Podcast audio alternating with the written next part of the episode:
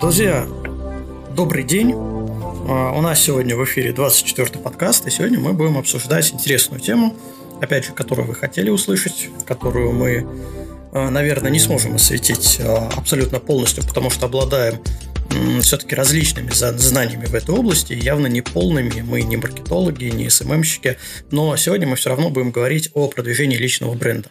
То есть, что такое личный бренд э, и как его продвигать в доступных нам сферах. Это соцсети, это различные сайты, ресурсы. Вот все-все-все об этом мы сегодня будем говорить. А, как обычно, мы сегодня втроем. Это я, Константин Шамин, это Руслан Асанов. Руслан, привет. Привет, привет, добрый вечер. Да, и это Антон Швайн. Антон, тоже привет. Привет, всем добрый вечер. Давайте для начала, чтобы не откладывать в долгий ящик, попробуем дать определение личного бренда. Чтобы нам понимать, о чем мы все-таки будем говорить сегодня, давайте попробуем сформулировать, что же такое личный бренд и кто его как понимает. Ну, давай Ты... я отвечу. Давай. Мой ответ, наверное, будет очень короткий. Это узнаваемость в медиапространстве. Угу. Узнаваемость конкретного человека, да? Ну, да, конечно. Руслан? Ну, слушай, для меня это вообще, говорю, темный лес на самом-то деле, но я предполагаю, что все же личный бренд – это эм, продвижение именно себя как личность, как э, человека какого-то, э, в, ну, где угодно, в соцсетях, в онлайне, мы, ну, мы сегодня будем говорить про онлайн, да, в основном, э, как в онлайне, так и в офлайне, ну, с целью уже предлагать какой-то уже другой товар, может быть, либо от себя, либо от какой-то компании. Э, я mm-hmm. это так вижу. А, ну, смотрите, судя по всему, готовился только я. я нашел а, да, выражение, одно выражение, которое считается, ну, во всяком случае, во многих источниках оно считается, что самое известное, самое лучшее, самое простое определение личного бренда, и оно принадлежит основателю Amazon – Джефф, э, Джеффу Безоу, по-моему, Безосу его зовут, да? Безосу. Безосу, да. да. А, и оно звучит так, что личный бренд – это то, что говорят о вас люди, когда вас нет в комнате. А, то есть, э, смотри, здесь интересный такой посыл получается сразу сходу, что это не бренд в плане продажи чего-то, да, это не Nike, это не Adidas, да, это именно какие-то кулуарные разговоры, вообще разговоры между массой людей, а, которые идут про одного человека. То есть э, задача личного бренда – это сделать так, чтобы огромное количество людей знало этого человека. Знало и обсуждало его. Вот это вот, по мнению основателя Amazon, вот это является а, лучшим личным брендом, когда о тебе говорят э, огромные массы. Но это создание репутации, скорее, то, что говорит Безос. Ну, э, а в смотри... случае немножко э, другое. Ну, все же это... Почему? Создание репутации, оно может быть репутация компании, может быть репутация а, фотографа. Вообще, в чем сейчас проблема э, личного бренда? Проблема, собственно, в том, через что мы пытаемся продвигать и распространять наш бренд и контент. Да, проблема в масс-медиа, в интернете, в доступности абсолютно всего и вся. А, раньше как было? А, есть какой-то мастер, да, там, не знаю, часовщик. И вот его там в пределах города знают, потому что он классно делает работу. А, спроси кого-нибудь, ну вот где мне часы а, починить? Ему говорят, вот иди там к этому человеку, почини у него часы, потому что он, он просто супер, он мне делал. Вот это вот же тоже идет репутация да, репутация. Но говорят конкретно, ну, назовем его, не знаю, там, Петровым. Да, иди к Петрову, он тебе все сделает, потому что Петров, он всегда делает хорошо. Петров делал э, там Иванову, Петров делал моей там жене, дочке, вообще Петров кла- классный парень. И человек понимает, что вот, да, Петров – это уже, это уже имя. Да? И вот это вот является личным брендом. А, Причем, если раньше у нас эм, ассоциации с личными брендами э, носили какие-то узкоспециализированные ниши, то сейчас это более широкий спектр. Э, ну, то, тоже пример. А, чем известен Чарли Чаплин? Вот простой вопрос. Усиками. Усиками. И котелком. Ну, да, хорошо. Это, это актер, да, который сыграл самую узнаваемую а, роль, э, самый узнаваемый образ, да, не роль, да, а образ в мировом кино. А чем известен Дэвид Бекхэм? А вот Дэвид Бекхэм известен очень, очень многим. Вот, вот, он, правильно. Да. А, то есть Дэвид Бекон, он футболист, он модель, он трендмейкер. А, ну, там еще Виктория Бекман постаралась, а, парфюм, линия одежды, все. Ну, это все, это, пусть будет семья уже Бекхэм. А, то есть а, очень сильно расширился а, не знаю, возможность узнаваемости. Да? Не узкоспециализированная ниша, а такой прям масс-медиа. Хочешь то, хочешь другое. То есть, когда у тебя имя уже есть, ты можешь как бы пометаться от одного до другому, и тебе, мало того, тебе еще многое простят, кроме всего прочего. Вот, поэтому все-таки, на мой взгляд, личный бренд, ребята, кто слушает, сейчас кто в чате сидит, а, тоже комментируйте, а, на мой взгляд, все-таки личный бренд – это как раз а, попытаться заставить э, сделать свое имя свое имя, либо ник, ну, если мы говорим о фотографии, а, запоминающимся, узнаваемым. А, мы сейчас листаем ленту фотографий. Сколько, как много фотографов а, вы вообще запоминаете по конкретной фотографии, что вот эту фотографию сделал такой-то человек. У меня вообще всегда сложности с этим. Но даже несмотря на то, что я не очень люблю запоминать фамилии, имена, тем более ники в Инстаграме, все равно каких-то ну, серьезных э, авторов, игроков, известных я все равно знаю. Знаю и узнаю. Говорю, что вот эта фотография, скорее всего, сделана этим. Да, или даже вижу, мне сразу мелькает в глаза, да, это, я, это он. И получается, что вот эта вот э, связь между контентом, который я увидел, и э, мысленно, что я узнал, кто это, и подтверждение того, что да, это сделал этот человек, да, его фамилия, его имя стоит – на этой фотографии, но вот это вот это личный бренд, это уже узнаваемость. Хм. Тут мы все перепутали, мне кажется, все намешали. Давай. С одной стороны, смотри, Разми, размешивай, об, размешивай обратно. Я боюсь, я не размешаю, а запутаю еще больше. Давай. Но я это сделаю. Будем разбираться, будем разбираться сегодня. Да. А, смотри, а, вот мне а, в, в первую очередь на российском рынке, раз уж мы говорим на русском языке, в голову вот из э, современных а, таких медийных личностей, которые продвигают свой личный бренд, а, пришел в голову сразу же Тимати. Вот. Из, из таких ярких медийных личностей, который развил кучу разных бизнесов под брендом, как мы там? Black Star. Black Star, да? Black Star, да. Black Star, ну все знают, что Black Star – это Тимати. Ну, уже нет. А, то есть, уже нет, да? Ну, значит, я не знаю. Ну вот, говорю, я сейчас все запутаю. вот. А, и а, фактически он, да, он сначала сделал себе имя, а, как Тимати, и потом начал делать какие-то ну, фишечки, на которых он стал зарабатывать. Но, опять же, вот сейчас, скажем, да, личный бренд Тимати. Мы знаем его как, как певца, как продюсера каких-то там проектов, опять же, медийных проектов и так далее. Он открывает тут э, ни с того ни с сего какую-нибудь автомойку.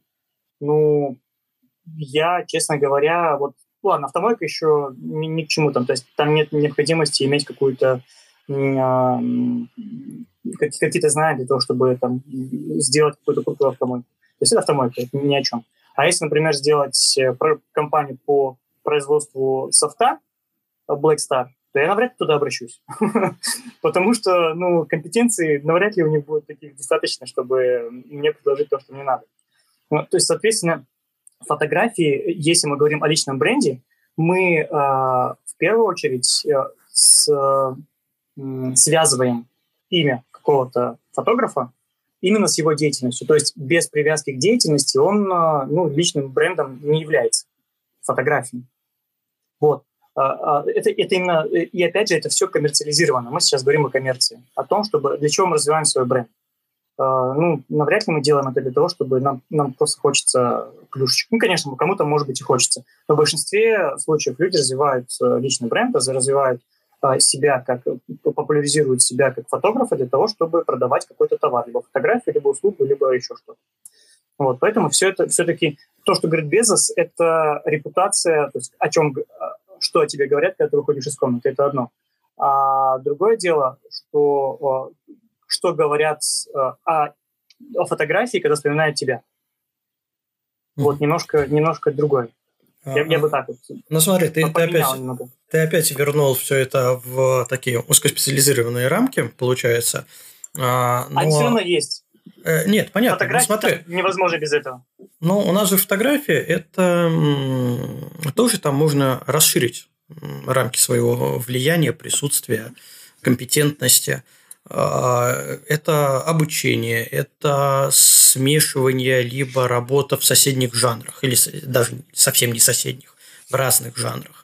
А, это какие-нибудь там публичные выступления, еще что-то, это YouTube-каналы, все что угодно, популяризация около фотографической темы, это выпуск своих фотоаксессуаров, а, не знаю, там мерч, футболки, фонари, там какие-то. Вот это вот все-все-все, это же тоже все около фотографическая тема. Да? Это прям фотографическая тема. Так вот. Ну, это, ну, это по-моему, да, это мы сейчас просто обсуждаем, то есть здесь можно говорить э, вечно и спорить, так оно или не так. Ну да, я тебя понимаю, да, можно и так, и так э, это все воспринимать. Ну, просто когда ты заработал имя, да, то есть у тебя заработал твой личный бренд, да, тебе намного проще а, начать какие-то подвижки в соседние сферы. Потому что у тебя есть уже имя, то есть тебя знают как профессионала в чем-то. Да? Естественно, самое, Но... простое, самое простое это что-то сделать рядом с тем сферой, где Очень ты рядом, уже, да. Да, где ты уже считаешься профессионал и скажут, ну вот, вот там, это фотография. смотрите, да, это Асан, Асанов за, занялся еще вот этим, ну классно. А вот да. если Асанов э, пельмену откроет, то навряд ли кто-то будет говорить, о, Асанов пельмену открыл, да круто, надо сходить. Оно вообще никак не связано уже будет. А Тимати открыл. Видишь? Ну, да. Только бургерную, ладно. Бургерная. Пельменная бургер, бургерная. Кому что нравится. А, ну да, Слушайте, ну, ну ладно, а, как минимум мы сошлись на том, что все-таки личный бренд это завязано на конкретного человека. Кстати, еще один яркий пример, наверное, ну, который не из фотографии, а вообще из российского бизнеса, это Тиньков. А, О, да. где очень много он уже не принимает какое-то непосредственное участие в определенных сферах бизнеса, которые брендируются его именем. Да, но все равно и, это. Между все... прочим, тоже с пельменной начал. Да, тоже. Вот, Руслан, тебе надо пельменную, я вот прям чувствую. Не говори. Сколько, в Болгарии пельменных? А, чуть менее, чем вообще нет. Ну, Здесь вот. пельмени – это такой продукт. Да. Вот, начинай. Да, поехали.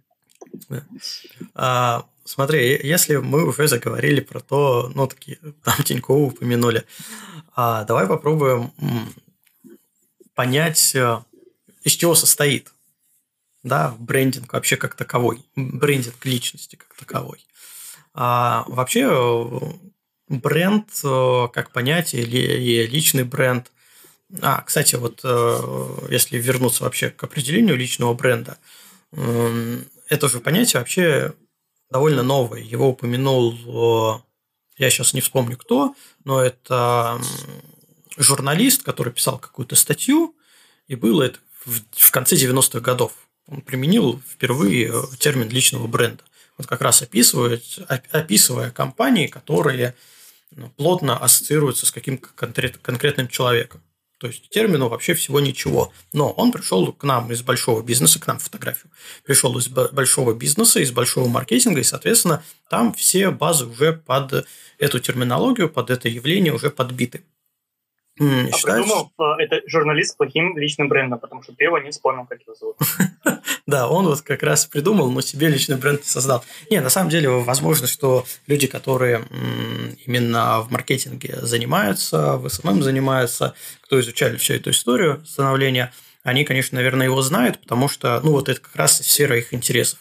А в данном случае это не совсем сфера моего, моего интереса, поэтому с именами все будет тяжело сегодня.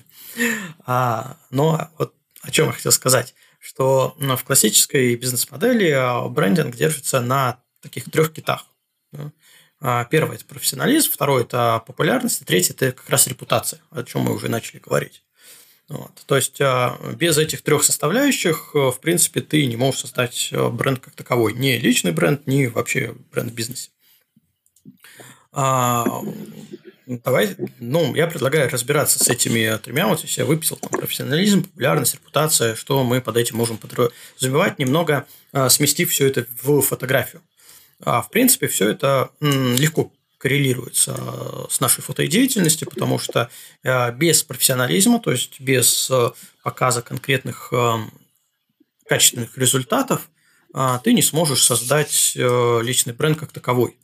То есть мы уже выяснили, что задача, чтобы какую-то фотографию ассоциировали с тобой. Ну, либо тебя ассоциировали с фотографией в целом, с фотоиндустрией. Естественно, человек должен быть профессионалом. Есть эм, разные, на мой взгляд, варианты э, профессионализма. Это может быть профессионал в ну, пусть будет обучение, это может быть профессионал именно как конечного результата, отличные фотографии производить. Это может быть э, профессионал, который занимается, ну, например, продюсированием, потому что фотографии на самом деле тоже есть такое понятие, как продюсирование авторов. Это может быть профессионал-галерист. Ну, то есть человек, который посвятил себя какому-то делу. А, самый простой способ а, начать образовывать свой личный бренд, не имея еще а, профессионализма, это я думал перед подкастом, мне пришла такая в голову идея, что это, скорее всего, завести какую-нибудь там, не знаю, страницу, блог, все что угодно, э, и писать свой путь становления. Да, вот я сейчас ничего не знаю, потом через год ты смотришь на свои там записи, статьи, публикации, и видно, какой путь пройден. И людям это, возможно, будет интересно. На это самом деле, да. Слушай, это вообще, в принципе, можно вот из этих трех качеств сначала завладеть одним из качеств и вытянуть все остальные за собой. Да. Это вот, имея, да, профессионализм э, в маркетинге, ты можешь стать профессионалом фотографии, с таким, имея желание к этому, естественно. Э, так что не обязательно иметь все вместе изначально, а можно с чего-то одного начать. Э, да, просто сформировать себе вот как раз это, этих три кита. Если нет у тебя профессионализма, начни изучать и делись своими эм, своим опытом да, с другими людьми. Это всегда интересно. Вообще, если посмотреть сейчас э, любые, не знаю, PDF, которые распространяют, э, не знаю, бесплатные вебинары, которые э, заманивают тебя на платные вебинары, все говорят об одном, ну, а как, не об одном, а как один из способов, что, чтобы быть ближе к аудитории, как один из способов, типа, рассказывать о своих неудачах. Да, вот рассказывайте, как, и желательно в том ключе, чтобы вот у вас была неудача, а вы ее взяли, ее преодолели. И при этом вы вроде как становитесь поближе к э, людям, что не только они ошибаются, но вы ошибаетесь. На мой взгляд, это не всегда полезно, а, потому что ты можешь как раз, э, когда у тебя уже есть э, некий профессионализм, да, ты его заработал трудом и потом, и ты вдруг неожиданно начинаешь говорить, как ты факапишь, но это тоже не совсем правильная стратегия, с этим надо поаккуратней. А вот вариант, э, когда у тебя нет профессионализма, и ты начинаешь свой путь, наступаешь на все грабли, на которые кто-то уже наступил, но ты все равно на них наступаешь, э, это как раз может быть интересно людям, потому что аудиторию, в принципе, легче всего собрать на начинающих людях у которых еще нет опыта сравнения тебя с какими-то другими более известными людьми. Вот, поэтому вот такой вариант становления и своего э, профессионализма, ну, мне кажется, тоже вполне рабочая модель может быть. После профессионализма... Очень сложно да. найти такую нишу, чтобы не было профессионалов в твоей сфере деятельности. сейчас ну, смотри, в, в любой нише, где есть профессионалы, есть э, огромная армия новичков. Да, а, это и всегда, естественно. Смотри, ну, не знаю, возьмем, да пусть вот наш родной пейзаж возьмем. Есть угу. куча классных э, фотографов. Вот я недавно в чат кидал результаты э, Landscape фотографов VE, PDF-ку, где можно взять просто про проанализировать топ-100 фотографий, которые вошли вот в этот буклет, э, победителей проанализировать, ну, короче, все посмотреть. А, так вот, э,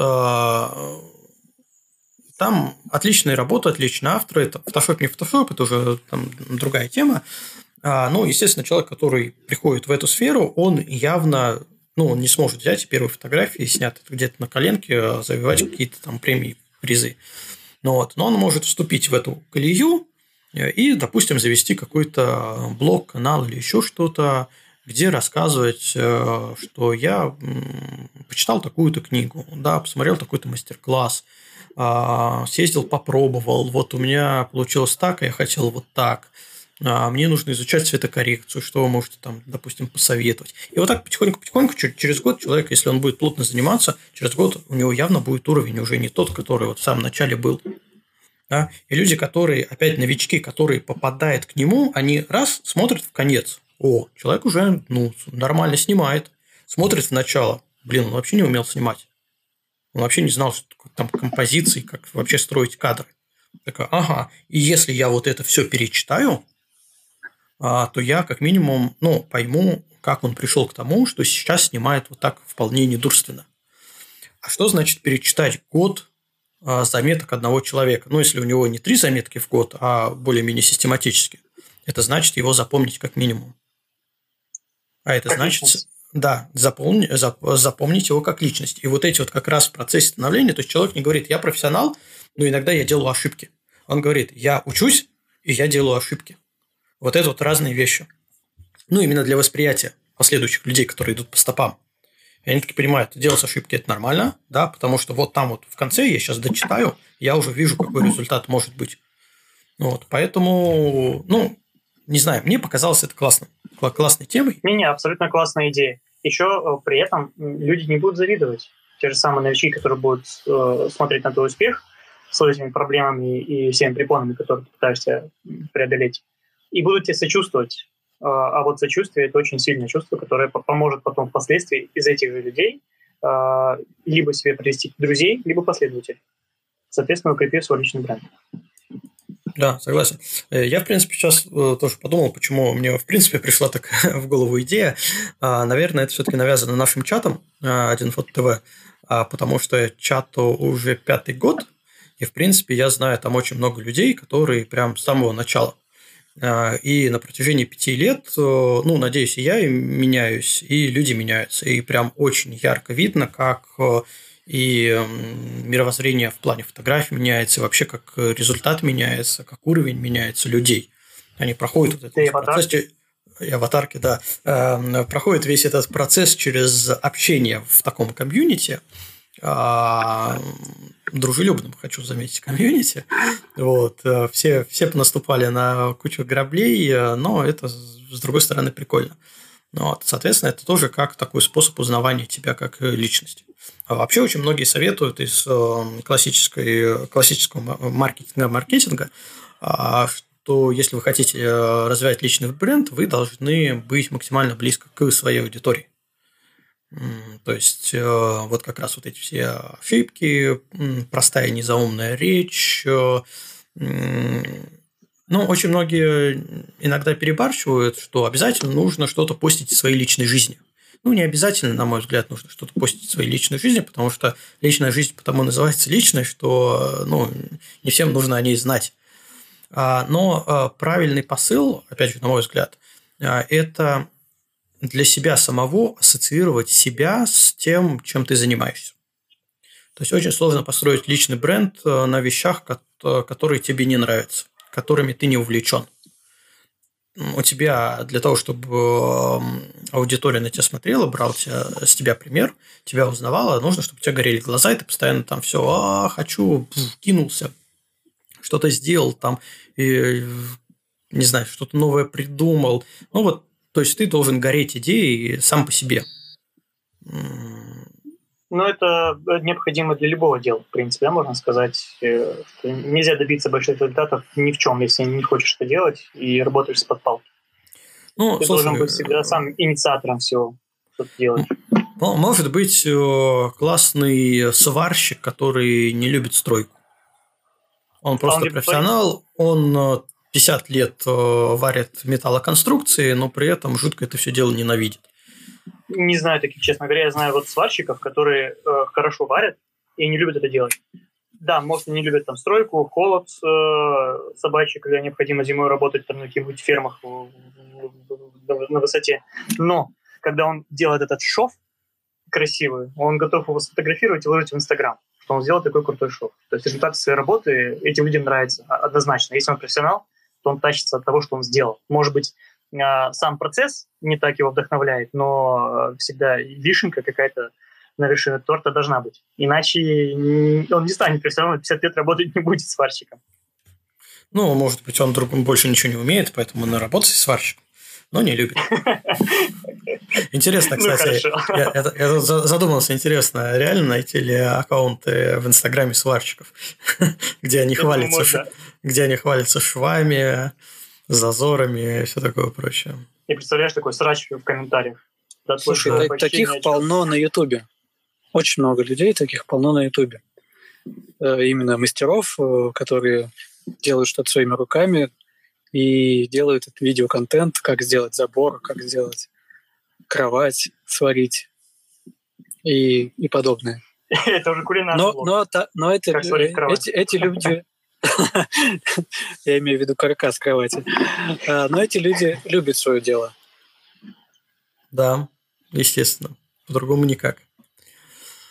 А, так, что у нас следующий по пункту? Репутация. Да? То есть у нас была профессионализм, популярность и репутация. Да? Репутация – это, ну не знаю, наверное, как второй носок, который трудно найти, легко потерять. То есть э, репутацию испортить э, очень легко, а заработать очень сложно. Э, точнее, и как? Очень, и очень долго. А, да, ты можешь э, нарабатывать репутацию годами, но в один момент взять ее просто каким-то какой-то нелеплостью, просто раз, разрушить. И у тебя всегда будут ассоциации именно с тобой, как с человеком, который вот облажался в чем-то. То есть это уже, ну, просто пропажа твоей репутации, надо все заново как-то все это дело э, следы заметать. Потому что поэтому с репутацией очень осторожно. Причем считается, что пока тебя никто не знает, ты можешь делать все, что угодно. А, не всегда так. Интернет помнит все, и, соответственно, как раз, когда ты становишься профессионалом, популярным, то есть подходишь к своему личному бренду, а, то тебе могут как раз припомнить какие-то твои старые... HDR начала 2000-х. Да-да-да, да, какие-нибудь старые твои заслуги. А, на самом деле, а, кстати, вот ты сказал HDR начала 2000-х, очень, очень нормальный пример. А, я в Инстаграме не удаляю старые фотографии. А, и иногда в разных э, фоточатах натыкаюсь на критику меня, а, как человека говорит, ну, чему этот человек, что этот человек может вам хорошего рассказать, если он снимает, посмотрите как. И берут фотографии, там, не знаю, пятилетней давности, а, где еще там какие-то эксперименты были, опыты, естественно, там есть какие-то ошибки. Ну, сейчас это все видно и понятно. Вот, э, соответственно, возникает вопрос, а может все почистить, чтобы чистая была история, или все-таки оставить это вот как, раз вот тот в самом начале мы говорили опыт, да, человек занялся новой, новый, новым направлением, новой сферой, да, естественно, у него опыт нарастает. Он начинал так, а заканчивает так. А проблема в том, что без отрыва вот этой, э, точнее, в отрыве от вот этой истории я начал, я продолжаю, и вот сейчас нахожусь в этой точке. Если взять что-то, с чего человек начинал, это всегда можно выставить как, ну, ребята, посмотрите, что человек делает, это вообще, ну, не слушайте его никогда. Вот. Слушай, это Кость, тоже... ну, хорошо, что фотографии в Инстаграме не индексируются поисковиками. Вот.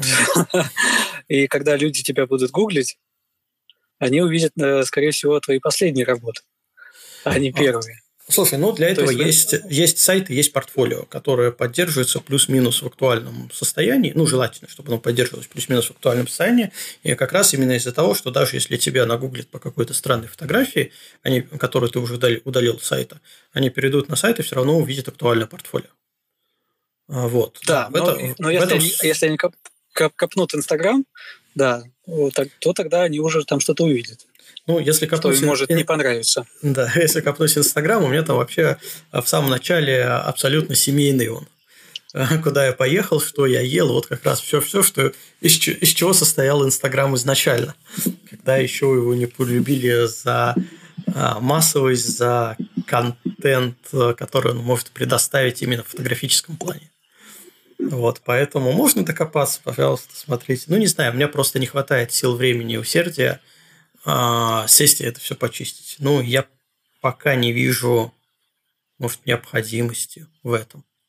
Ну, вот кроме таких иногда удивляет, я редко когда что отвечаю на такое, меня удивляет, когда выдернуть из контента стендовую фотографию и вот смотри, смотрите, какие тут косяки есть. Ну, есть, ну, бывает. Но это неотъемлемый процесс. Все. У всех меняется и стиль, а, и техника оборудования, и методы съемки, приема обработки, все-все-все. Поэтому что-то смотреть на старое, ну, так себе. Вот. Поэтому По... можно почистить. Не будет ничего страшного, если у кого-то руки дойдут, э, и все старое, и с точки зрения данного эм, веяния моды, ты почистишь все и оставишь только то, что модно сейчас. Ничего плохого в этом не будет. Я, я сторонник этого. И а, вспоминаю ну... свои страшнючие HDR, и прям я, я настоятельно советую делать это. Нет, слушай, э, Конечно, HDR у меня, HDR у меня почищены. А, ну вот, все же. Я, знаешь, да. А, вспомнил одну такую группу музыкальную, а, немецкую, если не ошибаюсь, она называлась Мили Ванили, если вы помните. Она была жутко популярная, прям это была одна из крутых, крутейших групп. А, но, как оказалось в итоге, в 80-х годах, они э, не пели. То есть те люди, которые выступали на сцене, они просто открывали рот. А за них пели певцы э, настоящие за, за, за сценой. Вот. И, соответственно, вот с этого огромного пьедестала они рухнули просто буквально в один момент, когда все это открылось. Вот, пожалуйста, была огромная популярность, э, был, была репутация, и вот потеряв репутацию, они потеряли все. Когда, поэтому чистите HDR, чистите. Да. Ну и причем э, вот именно потеря репутации – это, наверное, самая большая проблема личного брендинга, потому что, ну, действительно, очень легко ее потерять. А, и в текущих реалиях это сделать э, можно, не знаю, сомнительным репостом каким-нибудь, сомнительной информации, что еще там можно придумать? Необдуманному высказыванию. Не, не, не приводи примеры, не приводи примеры, главное, а то тоже может потерять репутацию. Ну, да, да, да. А, то есть там необдуманным высказыванием а, или, как э, говорится, это полез в бутылку, да, а, то есть э, защищать за, заведомо позицию, ну, то есть не признать свою ошибку, да, к примеру. А, то есть, хотя некоторым это не мешает, скажем честно. Есть у нас фотографы, которые очень любят э, не настоящее небо, не будем называть, кто это, вот, но при этом очень часто утверждает, что все было так на самом деле. Да. При этом профессионалом не перестает человек быть, э, но, как говорится, осадочек остается все равно. А ну, вот. опять же, смотри, осадочек остается только среди э, да. людей, которые понимают в этом. Вот, да, а я хотел публике. Вот я и хотел да, сказать, это уже... что это очень важно именно в разрезе целевой аудитории. То есть, зачем ты делаешь личный бренд? Ты делаешь его, ну, если говорить о фотографии, ты делаешь его для фотографов, то есть планируя себя развивать как профессионала, который, ну, в последующем, возможно, там будет обучать, либо постоянно находиться в какой-то фототусовке там с галеристами, еще что-то вот такое. Либо ты делаешь это коммерческий контент для клиента, который у тебя будет что-то заказывать, например, портретка. Да? Вот в случае для клиента абсолютно тебя не интересует, что о тебе говорят фотографы. Ты должен все делать для того, чтобы это все нравилось клиенту. И твое поведение, и твои высказывания, и твои мнения, и твоя жизнь, и, естественно, фотографии. Они должны нравиться клиенту. При этом вот здесь как раз в коммерческой сфере имеет смысл почищать старье неактуальное да, и какие-то вот ошибки, которые ты делал, например, ты полностью переделал, сменил э, стиль обработки или вообще стилистику съемки. И к тебе пошел клиент, который идет именно вот за этой стилистикой. Вот старое спокойно можно почистить. Почему нет? А вот в своем личном случае я пока не вижу, потому что я не позиционирую себя как супер-пупер коммерческий фотограф, фотограф, который занимается исключительно коммерцией, исключительно глянец, только high-end э, и все такое прочее. Ну, я не вижу смысла. Главное, чтобы глаза не кровоточили и достаточно. Да, да, если кровь не идет из глаза, значит, еще все нормально. Можно не удалять. Вот. Это, да. Э, это, кстати, еще относится к э, честности между к честности по отношению к, если в коммерческой сфере, к клиенту, если вот в такой общеобразовательной, популяризационной сфере, то к коллегам. Да, быть честным, потому что э, если тебя уличили на лжи, то ну, исключений из правил нету. Это, это потери... Пиши, пиши пропало. Это, э, да, это все. То есть, один раз тебя уличили на, на вранье, э, и твоя репутация сразу рухнула вниз потому что, ну, как в этом, про волков э, и пастуха, да, который кричал «волки-волки», э, ну, кто будет верить человеку, единожды совравшему? Да, никто не будет верить. Вот. Поэтому, опять же, нет смысла. Почему? Может быть. Поэтому я, на самом деле, сильно не задумывался. У меня как-то все идет так, не знаю, от души. Э, я всегда честно выкладываю, как снималось, чем снималось, на каких параметрах снималось, сколько стекалось, никогда не говорю, что если это был стек, никогда не говорю, что это был один кадр, вот мне так повезло, супер-пупер. Ну, смысла нету, потому что я вот так вот э, закушу дела, а грамотные ребята придут и скажут, ну, слушай, ну, что ты тут рассказываешь-то? ну, и дальше что с этим делать? Ну, то есть, э, а, репутационные потери, они намного сильнее ударят, чем э, желание выделиться, выпендриться, что тебе вот так вот повезло. Хотя, с другой стороны, вот э, один из методов, хайп, э, выделиться, он тоже работает. Но это нужно быть, возможно, изначально более скандальным человеком, чем я, к примеру. Вот. Так. Плавно перешли к, к, к НТВ, скандалам, интригам и расследованиям.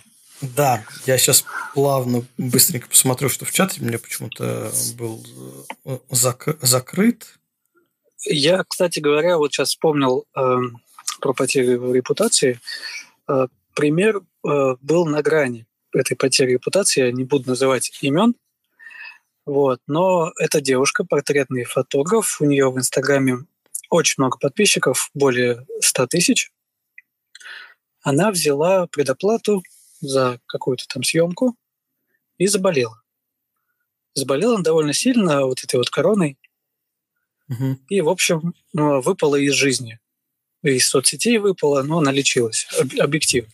Но, это, э, но э, об этом узнали уже все потом, что она сильно заболела. А народ, подписчики, и люди, которые любят поперемывать косточках в соцсетях, они думают, ну все, она кинула людей. Угу. Вот. И через какое-то время она смогла войти опять, вернуться в жизнь, а, объяснила ситуацию, вернула деньги без каких-либо вопросов. И ее репутация была спасена этим самым. Но осадочек-то остался. Ну, осадочек остался, да. Осадочек остался. Но, с другой стороны, я думаю, что отвалилась от нее куча, куча людей, которые были у нее в подписчиках э, ради того, чтобы где-нибудь что-нибудь скандальное обсудить. Слушай, ну если она отдала деньги только когда выздоровела, это тоже неправильно немного решение, потому что... Слушай, я, я, я не, не, не буду браться за, за хронологию, угу. потому что я не знаю, я только читал об этом в сети. Вот, но мне, мне показалось, что она вернула деньги, как только смогла собственно говоря, добраться до онлайн и до своих онлайн-кошельков. Угу. Ну, то есть, скорее всего, какая-нибудь больничка, ИВЛ и все такое прочее. Ну, вполне возможно. Угу. Ну, понятно. Ну, тут просто, видишь, тоже, если это говорить о коммерции, это могут быть как раз э, репутационные риски именно как профессионала, э, что не зря поползли такие слухи, значит, кто-то сказал, что ему не вернули деньги. Да, и не, да, он да, не может и, дозвони... и, дозвониться. И именно с этого и началось. Да. Ну, вот так. Весь, весь, весь этот хайп-хайп поднялся.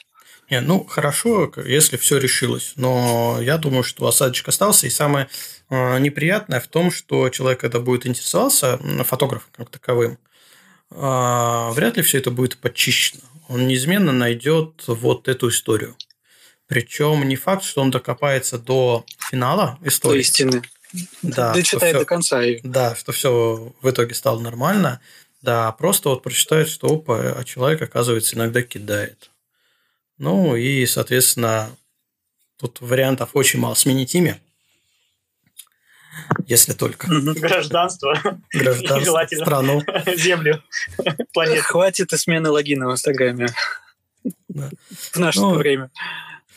ну, не обязательно. Все равно те, кто плотно сотрудничает, допустим, тоже был опыт, когда а, девка-фотограф сильно динамила, тоже не отдавала деньги. Ну, работала по принципу предоплаты. Вы мне заплатите, я вам потом фотографии. А, набрала много, а отдала мало. Пошли отмазки в плане а, компьютер сгорел, ну, вот эти все классические. Я заболела, компьютер сгорел, надо восстанавливать. А, и в итоге с ней не захотели работать э, всякие стилисты и визажисты. Потому что для них это такие же репутационные риски, связываться с фотографом, который, который что-то делать, да, и не получать результат. Фотограф, который кидает, по сути. Вот. Э, ну и все, девушка тоже сменила фамилию. Фамилию, ну, ник. Ник сменила, и все, все нормально. Пошло. Ну, как нормуль. А, а, а, ну, а, ну вот. Э, ну, не совсем с чистого листа, потому что, ну, ты же лицо не сменишь. А, соответственно, все люди, которые обожглись на работе с тобой, они, соответственно, все, они, ну, ни в какую. Ну, назад не вернешь. Как бы ты там не говорил, что теперь все хорошо, ну, назад вернуть очень проблематично. Вот, это, Слушай, кстати, ну, вот, ну, что давай. далеко ходить, э, у меня, я когда учился в школе в 11 классе, нам должны были делать выпускные альбомы. И фотограф нас отснял, а фотографии мы не получили. Вот, это мой личный опыт. Ну, бывает. Да. Мы-то мы знаем, что бывает. А, фамилию фотографа ты запомнил? Да, да, запомнил. Я его вот. в друзья добавил ВКонтакте. Вот, смотри, видишь, человек все равно продвинул свой личный бренд. Ты помнишь его фамилию, как минимум. То есть, это вариант продвижения на негативе. Но фотографировать он больше фотографий у него не появляется. То есть э, у фотографа он завершил. Понятно. Так, давайте возвращаться к личному бренду как таковому. А, вообще, что еще хотелось бы сказать перед тем, как переходить, э, где и как это все дело продвигать. А, из чего вообще состоит личного бренда? Часто он состоит из фамилии. И, в принципе, повезло тем, у кого фамилия простая. Там, ну, не знаю, например, Шамин, Шувайн, Асанов. Просто вот минимум слогов, как говорится. Тяжелее тем, у кого длинные фамилии, а, и еще, например, с какими-нибудь там Че, Ще, потому что хочешь не хочешь, но у тебя а, аккаунты, ники, они будут называться, э, ну, написаны латиницей. И э, запомнить вот это вот написание тоже довольно проблематично. Поэтому тут есть два метода. Первый, если повезло с э, именем, фамилией, можно продвигать под, э, со своей фамилией. А, минус из того, что если ты где-то сильно накосячил, тебе уже будет очень тяжело как-то переметнуться, потому что это твое настоящее имя и фамилия. А, но, опять же, с обратной стороны, с другой, это большее доверие. Человек называет себя, как он есть, а не прячется под каким-то ником. А другой вариант – это придумать себе, как называется, творческий псевдоним и продвигать его. Здесь тоже есть свои плюсы и минусы. А, из плюсов, например, ты можешь абсолютно спокойно держать э, отдельно свою личную жизнь, не светя своим именем, фамилией настоящей. Хотя в наш век, конечно, все узнать вообще не проблема, но неважно. Вот. А второе – это то, что целая команда спокойно может выступать от твоего имени. А, ну, это уже к такой, к масштабности, к масштабируемости, когда ты уже сам не можешь все делать абсолютно точно, но набираешь себе команду, которая спокойно твое имени э, работает, делает. Хотя с фамилией тоже, я думаю, не проблема так провернуть. Ну, смотри, Артемий Лебедев. Там mm-hmm. армия дизайнеров работает под этим брендом. Да, Студия согласен. Лебедев. Так что вполне себе. Да. Вот, поэтому, ну, да. да, давайте определимся, что мы будем продвигать. Имя или ник? Кто за что? Я, я, я, я за имя однозначно, потому что я, я, по крайней мере, пытаюсь, пытаюсь, скобки большие, э, э, продвигать имя, а не ник. Ну да, здесь опять же зависит от целевой аудитории, как мы говорили ранее. А, есть, есть такая а, проблема в том, что твоя целевая аудитория хочет ников, Например, если какая-то совсем там очень модная молодежь, для которых имена ничего не значит. Вот я вижу по своей дочери. У них у всех ники, абсолютно всех. Это без ников невозможно жить. А, то да, в этом случае, либо если, например, неблагозвучно звучит фамилия или имя, такое тоже бывает.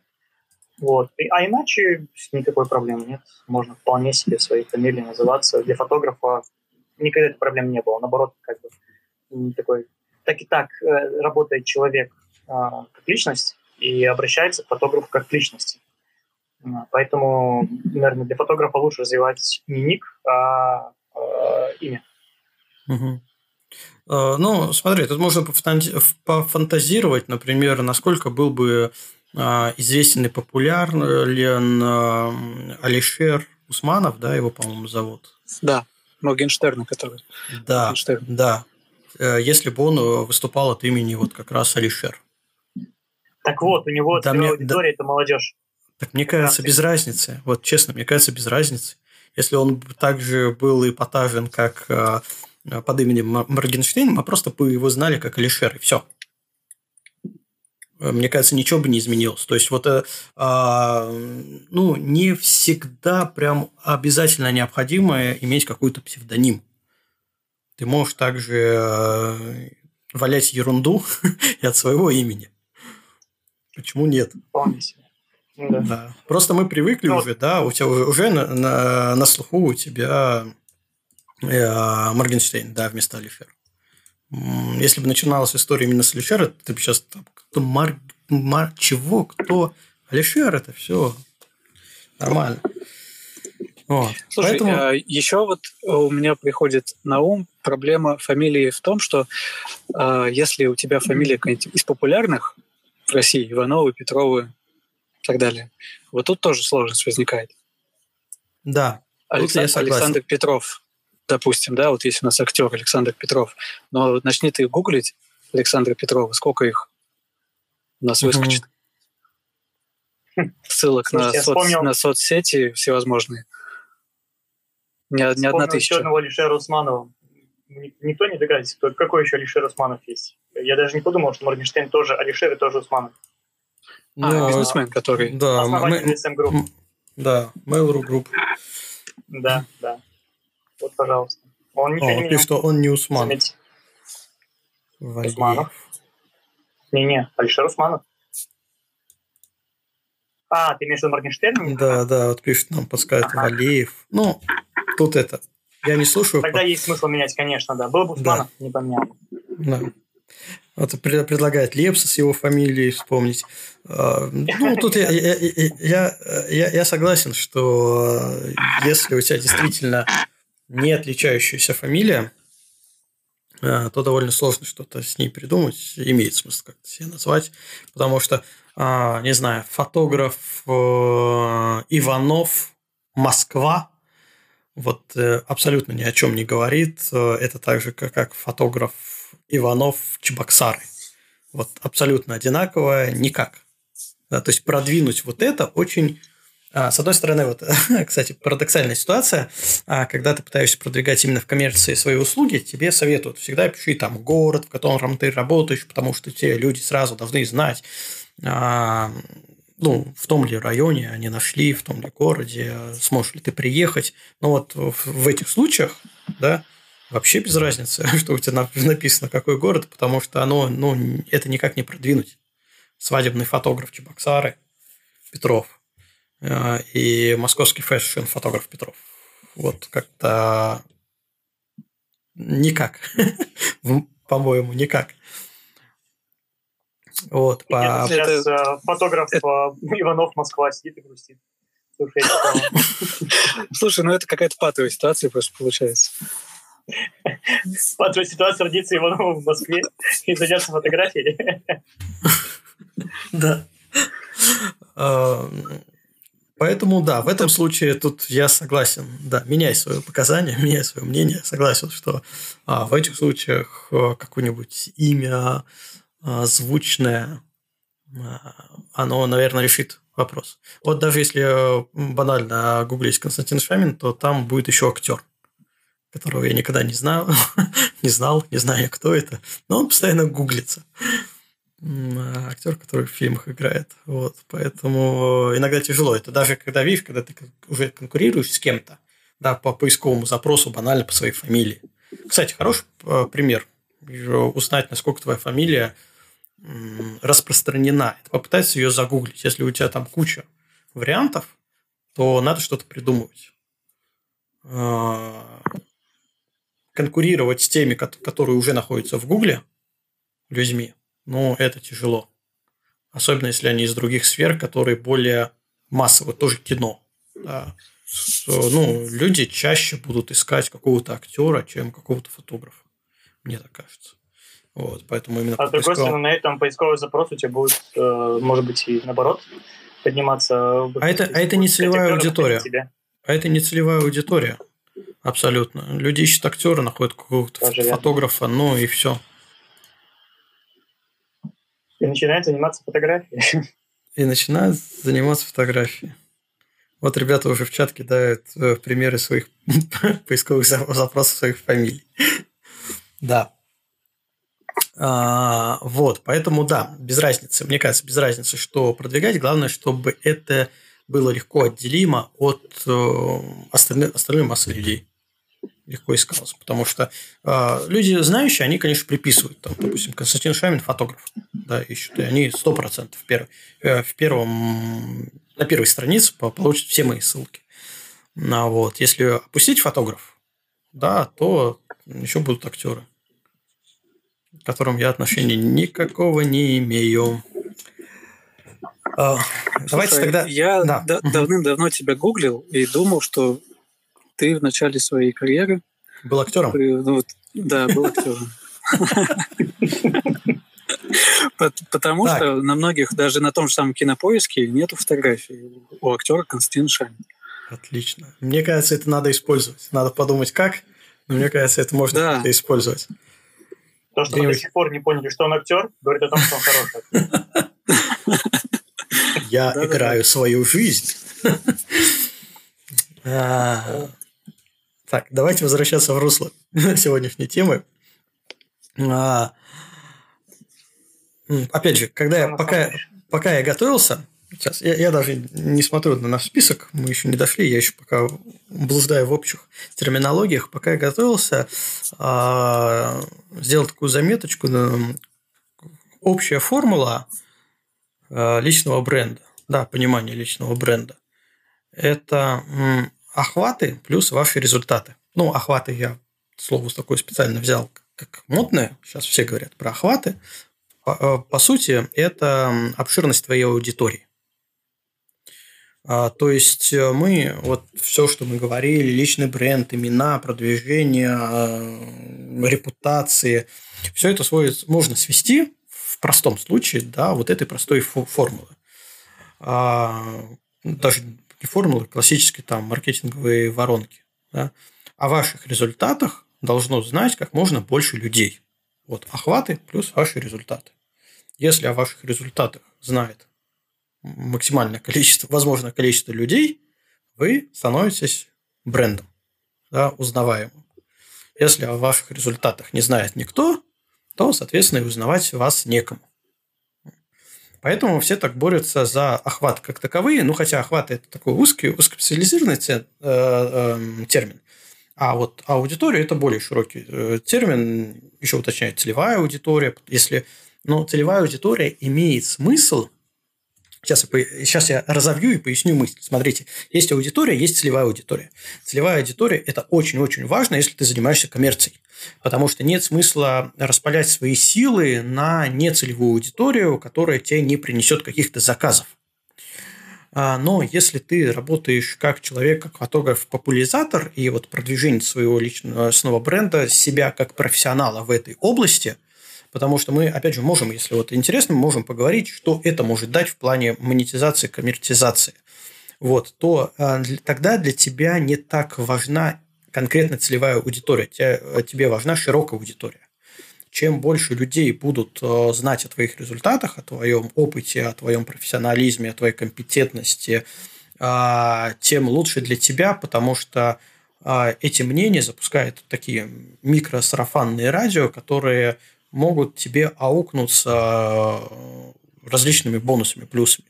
Когда человек, который вообще не связан с фотографией, ну, любит там посидеть в Инстаграме, полистать какие-нибудь там эти, э, и вдруг раз, зайдет разговор, что, не знаю, я хочу себе вот на, на стену повесить принт классный, там, фотографию, не знаю что. И говорят, о, а напиши вот этому. Да, напиши ему, он классно снимает, я видел. Вот. При этом человек может быть абсолютно не быть ни твоим клиентом, не интересоваться твоей фотографией. Ну, он просто видел, он просто знал из каких-то других источников. Поэтому вот здесь нужно, на мой взгляд, разделять а, а, коммерческую деятельность и целевую аудиторию, и некоммерческую деятельность и общую аудиторию. А, на мой взгляд, это тоже важно для понимания. То есть изначально тебе, как продвиженцу своего личностного бренда, надо понять, как ты будешь работать да, для кого ты будешь работать и зачем. Да, нужно понять, все равно понять свою целевую аудиторию, а потом сделать вывод. Я фокусируюсь только на целевой аудитории или я фокусируюсь, фокусируюсь на большой аудитории, глобальной. А, и исходя из этого можно выбирать уже стратегию продвижения, что делать, как делать и зачем.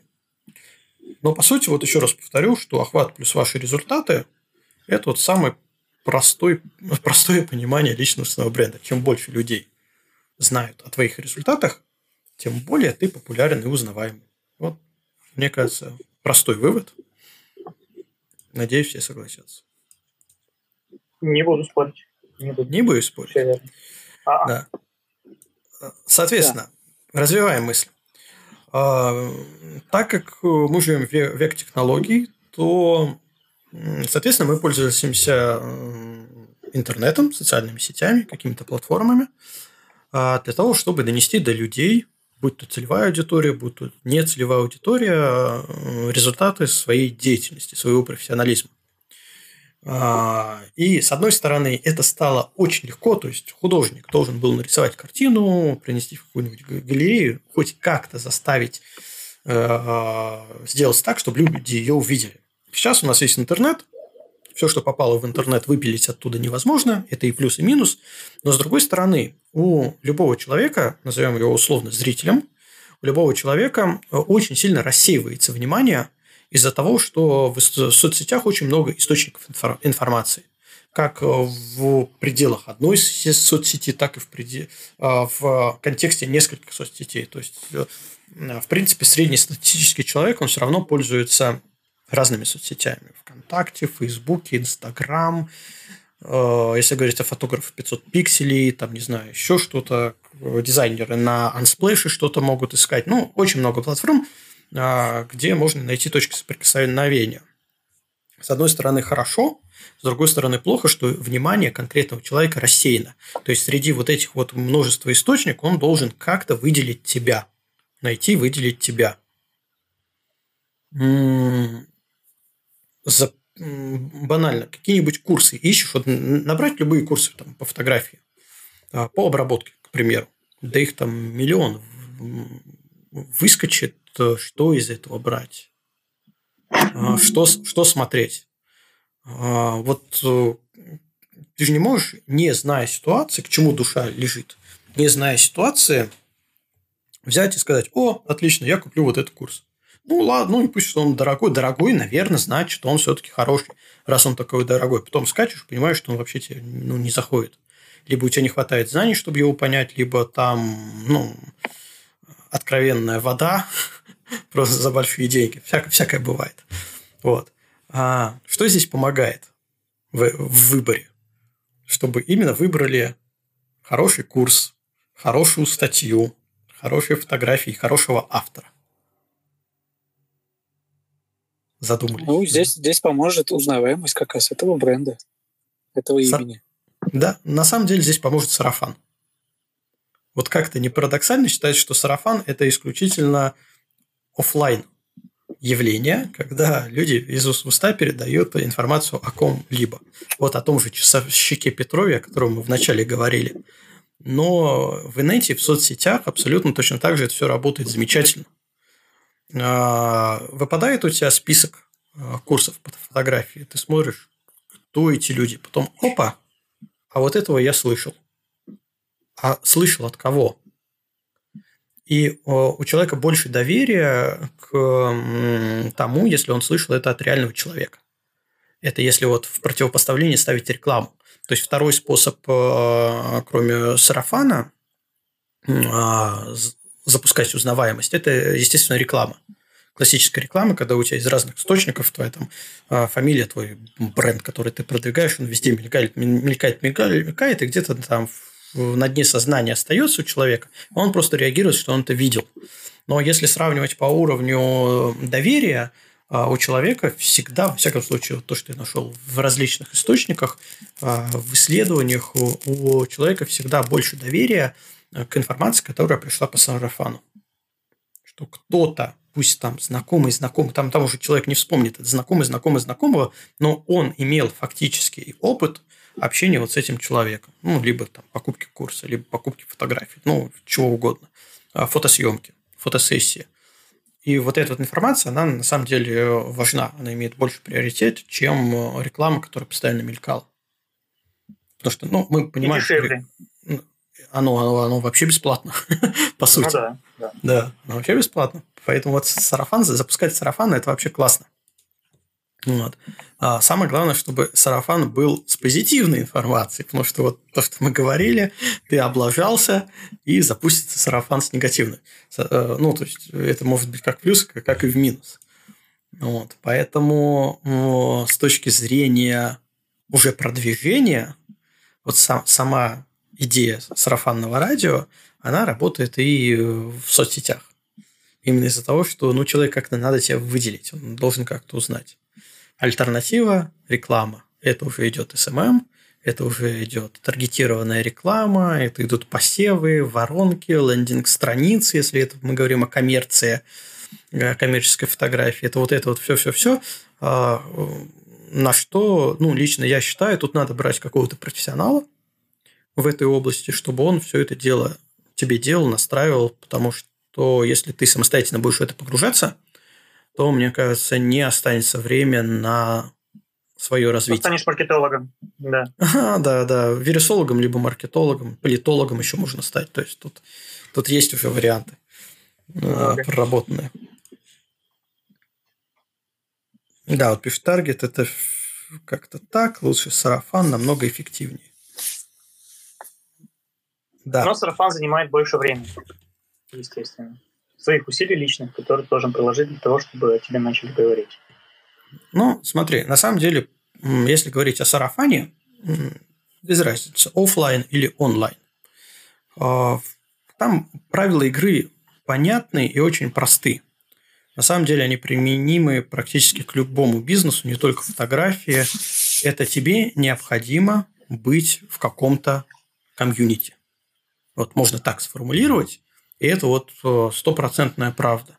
Ты не можешь, не сможешь себя продвинуть а, без общения в каком-то комьюнити. Чате. Да, хороший пример. Либо в чате. А, вот, а, потому что, ну, кто-то должен начать о тебе э, говорить, да. А, клиент, э, возьмем портретную фотосессию. С чего, с кого начинают фотографировать, когда у тебя нет ничего и никого? И никто даже за деньги не готов тебя фотографироваться, потому что у тебя банально нет одной, ни одной фотографии в портфолио. С родственников, даже, с, даже с друзей. Э, да, даже кошка убегает, потому что и так говорит, нас много в интернете. А родственники, э, друзья, потом друзья друзей. И вот это все потихоньку э, запускает сарафан. Да, это твое комьюнити. Но ты все равно из этого очень тяжело вырваться – без какого-то вхождения в чаты, э, кулуарных разговоров где-то в студии, знакомства с другими фотографами. То есть это все так же, как в мире современного искусства. Ты можешь нарисовать какую угодно мазню, но не продашь ее, ну вообще не, я хотел сказать, не продашь ее дорого, но на самом деле вообще ее не продашь, только потому, что ты не вхож в ореол современного искусства ты не в тусне, не в тусовке, не находишься. Да, некому будет замолвить словечко.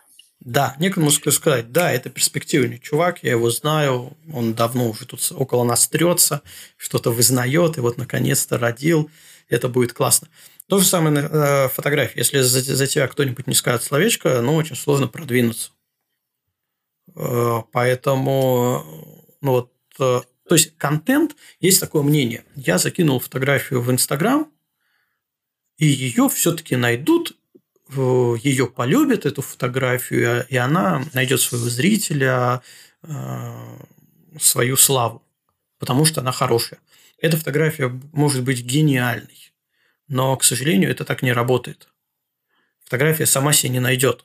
Слишком много информации в интернете, слишком много источников, чтобы фотография просто сама себя нашла тебе Она найдет этого... своего зрителя, но он будет один. Вот это да, знаю. мама. Да, например. А, но я к тому, что все равно без э, какого-то общения а, с людьми, которые находятся в сфере вот этого интереса фотографического, клиентского интереса, то есть, не знаю, а, э, девочки, которые очень любят фотографироваться, ну, общайся ты с ними потому что это вот, вот они запустят сарафан от тебе, потому что ты классный человек, ты очень легок на общение, а, весел, еще и снимаешь хорошо. Вот, пожалуйста, прямой путь. А, соответственно, в пейзажке, ну, тут сложнее. Тут с пейзажистами надо общаться. Они люди такие сложные. Очень. И обычно интроверты. Да, да, они, что, ко мне кто-то подошел поговорить, изыди, я тут снимаю.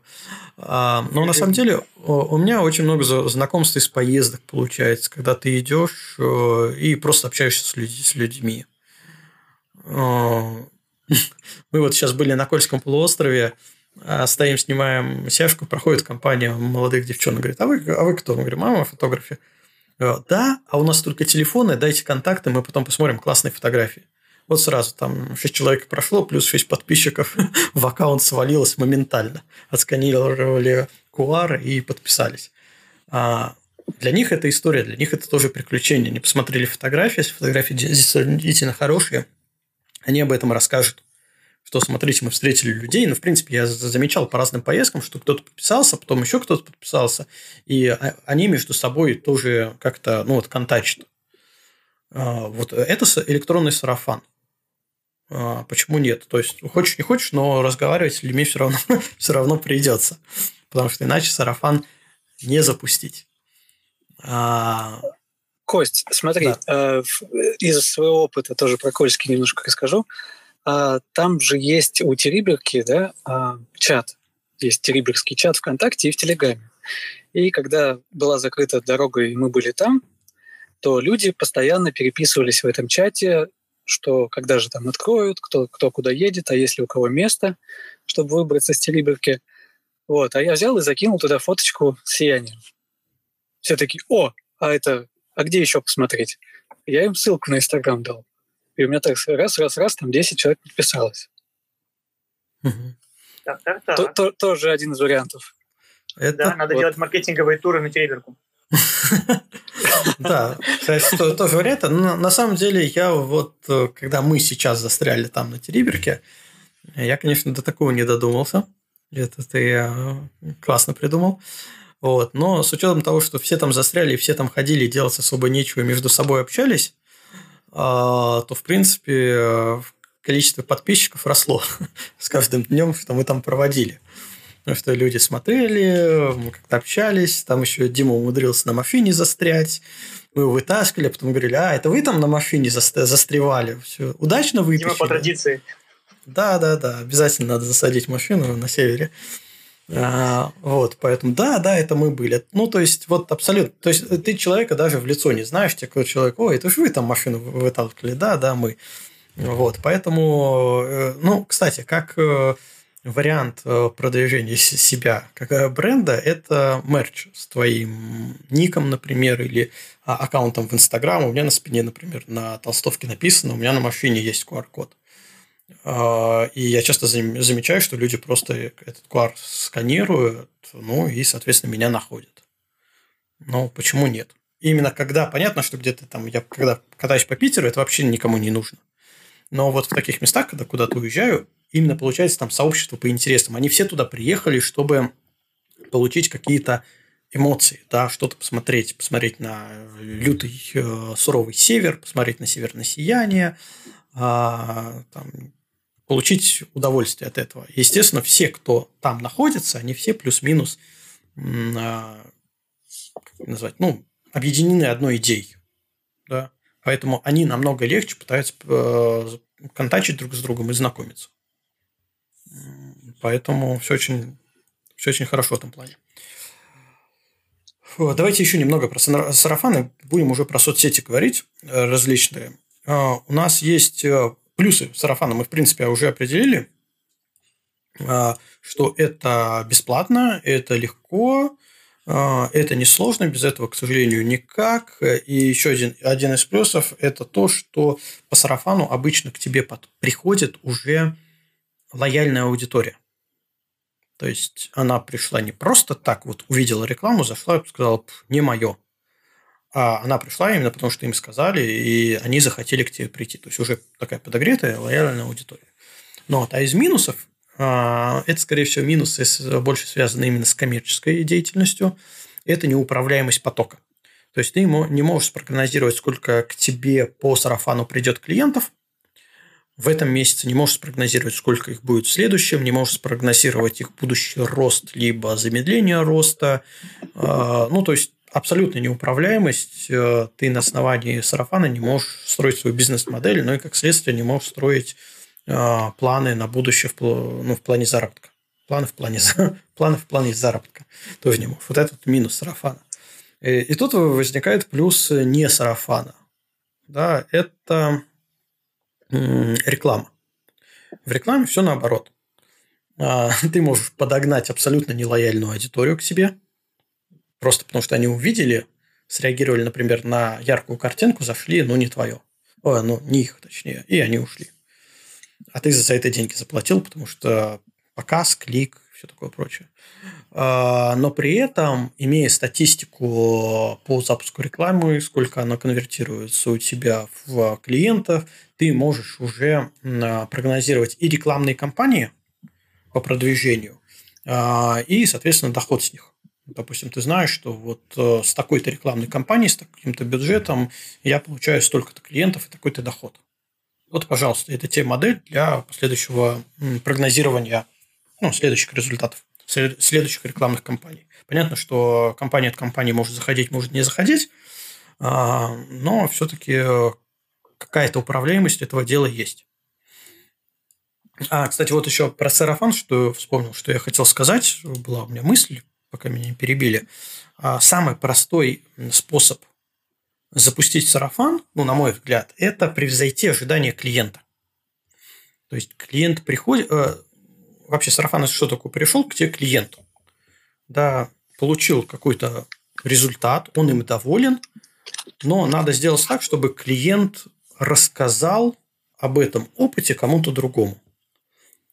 Клиент пришел за хорошими фотографиями, он получил хорошие фотографии. Он пришел, заплатил, получил хорошие фотографии, он доволен. Но у него нет стимула рассказать э, об этом своим друзьям. Так вот, самый простой способ э, запустить сарафан – это превзойти ожидания клиента. Э, ну, к примеру, давайте придумаем к примеру. Мне почему-то проще Но... все это на портретной фотосессии как-то сделать, что клиент пришел к тебе на портретную фотосессию, ты его отлично снял, хорошо поговорил, поил кофе, примеру, а, ну, не знаю, там еще какой-нибудь welcome сделал, ну, сделал клиенту приятно. Он пришел, сказал, блин, вот классный человек такой, не только меня снял хорошо, а, допустим, отдал сразу там несколько фотографий в виде превью, как будущий результат, либо снял тебя на Polaroid и отдал сразу карточку. Ну, вот такие вот всякие вещи. Это вау-эффект, и, соответственно, это то, о чем хочется поделиться с другими. Ты говоришь, о, классно сегодня ходил вот к этому, а кроме всего прочего, он мне еще вот это сделал. Ну, все, это запуск сарафана. То есть превзойти ожидания клиента – это всегда повод это, э, клиенту рассказать о тебе кому-то другому. Вот про этот способ я просто хотел упомянуть. Э, Антон, ты вроде что-то хотел еще добавить. А, ты, в принципе, все сказал, то, что я хотел озвучить. Тогда я скажу о плохих способах, э, способах, которые тоже сейчас вспомнил, что о них тоже хотел сказать. Э, есть еще э, способы, на, на которые напирают, наверное, разные коучи и все такое прочее. А, просить оставить отзыв. В этом нет ничего плохого, кроме навязчивости. То есть, если ты это делаешь очень навязчиво, оставьте комментарий о моей работе. Ну, например, на сайте. Вы оставили комментарий о моей работе, но вы не оставили комментарий о моей работе, но оставьте, пожалуйста. То есть это уже сразу работа в негатив. А, а там ну, все комментарии зануда, зануда, фотограф зануда. Да, да, фотограф зануда, не ходите к нему. А другой вариант, неудачный вариант, это демпинг. Да? А, потому что сарафан же можно запустить по цене, что, о, смотрите, а вот, вот этот самый дешевый. А, но, ну, в принципе, мы все понимаем, к чему это приводит в конечном итоге. Из демпинга потом и самому очень тяжело вылезти, ну и сам рынок можно обрушить довольно существенно. И оно, а самое неприятное, наверное, это что к тебе пойдет клиент, который согласен только на такую цену. И из этого клиентского болота, назовем это так, будет тоже очень тяжело э, вылезти. И еще один вариант, который приходит на ум, это различные партнерские программы а «Приведи друга, получи скидку на фотосессию». Звучит странно, но в мире, например, операторов связи это работает. В мире банковской деятельности э, это работает. В мире фотографии тоже будет работать. Партнерские программы, даже такие простые, но почему нет? Закажи э, фотосессию с альбомом mm-hmm. и получи э, буклет в подарок или что-нибудь. Ну, вот, вот такое, к примеру. Уговори друга поставить отзыв и получили скидку, да? Да, да, типа того. Вот, но это уже навязчиво. Вот, но это, на мой взгляд, это не самые интересные. Это работающие, но с ними надо очень аккуратно методы. Да, и а работают они в основном в коммерции, потому что если мы говорим э, о некоммерческой фотографии, то, ну, если просить отзывы, это еще нормально. Типа, «Ну, понравилось тебе со мной работать, ну, напиши там на сайте что-нибудь. Вот. Э, демпинговать тут смысла нету, потому что, ну, нечем, если это не, коммер... не коммерция. Ну и, соответственно, партнерская программа. Чем ты будешь привлечать, э, привлекать, э, если у вас нету финансовых отношений? Никаких приведи друга, и я тебя сфотографирую еще раз бесплатно, но это звучит так себе. Не очень привлекательно. Вот, поэтому, на мой взгляд, самое классное – это превзойти ожидания. Когда ты сделал какой-то вау-эффект, и о тебе начинает говорить, как минимум, человек, который этим воспользовался, которому это понравилось. Вот. Ну что, давайте про соцсети. Мы, в принципе, ох, мы уже что-то заговорились. Давайте Уже вкратце... больше часа, да. Да, давайте вкратце пробежимся. да, потом будут ждать халяву. Э, ну, е, да, есть. Ну, давайте про халявщиков тогда тоже еще поговорим. Раз э, зашла такая речь. Э, есть определенный контингент. Давайте их так и называть халявщиками а, которые, в принципе, они есть, э, эти, этот контингент э, в любом бизнесе. Вот, коли зашли про «Приведи друга» и сотовых операторов, ну, в сотовых операторах, ладно, это, наверное, в меньшей степени, там все-таки на смену номера телефона, хотя все это сейчас проще, номер телефона менять не надо. Например, у интернет-провайдеров есть такой целый контингент людей, которые постоянно мигрируют от одного к другому. Особенно это хорошо заметно в городах, где у нас очень много а, больших игроков, которые в твоем доме, например, присутствуют. Появилась у кого-то акция, человек раз пришел туда, только чтобы воспользоваться акцией с пониженной ценой. Как мы знаем, все акции, они фиксированы конечные, там, допустим, три месяца по сниженной цене, потом повыше, три месяца заканчиваются, договор разрывает, идут к другому оператору, потому что у него есть новая акция.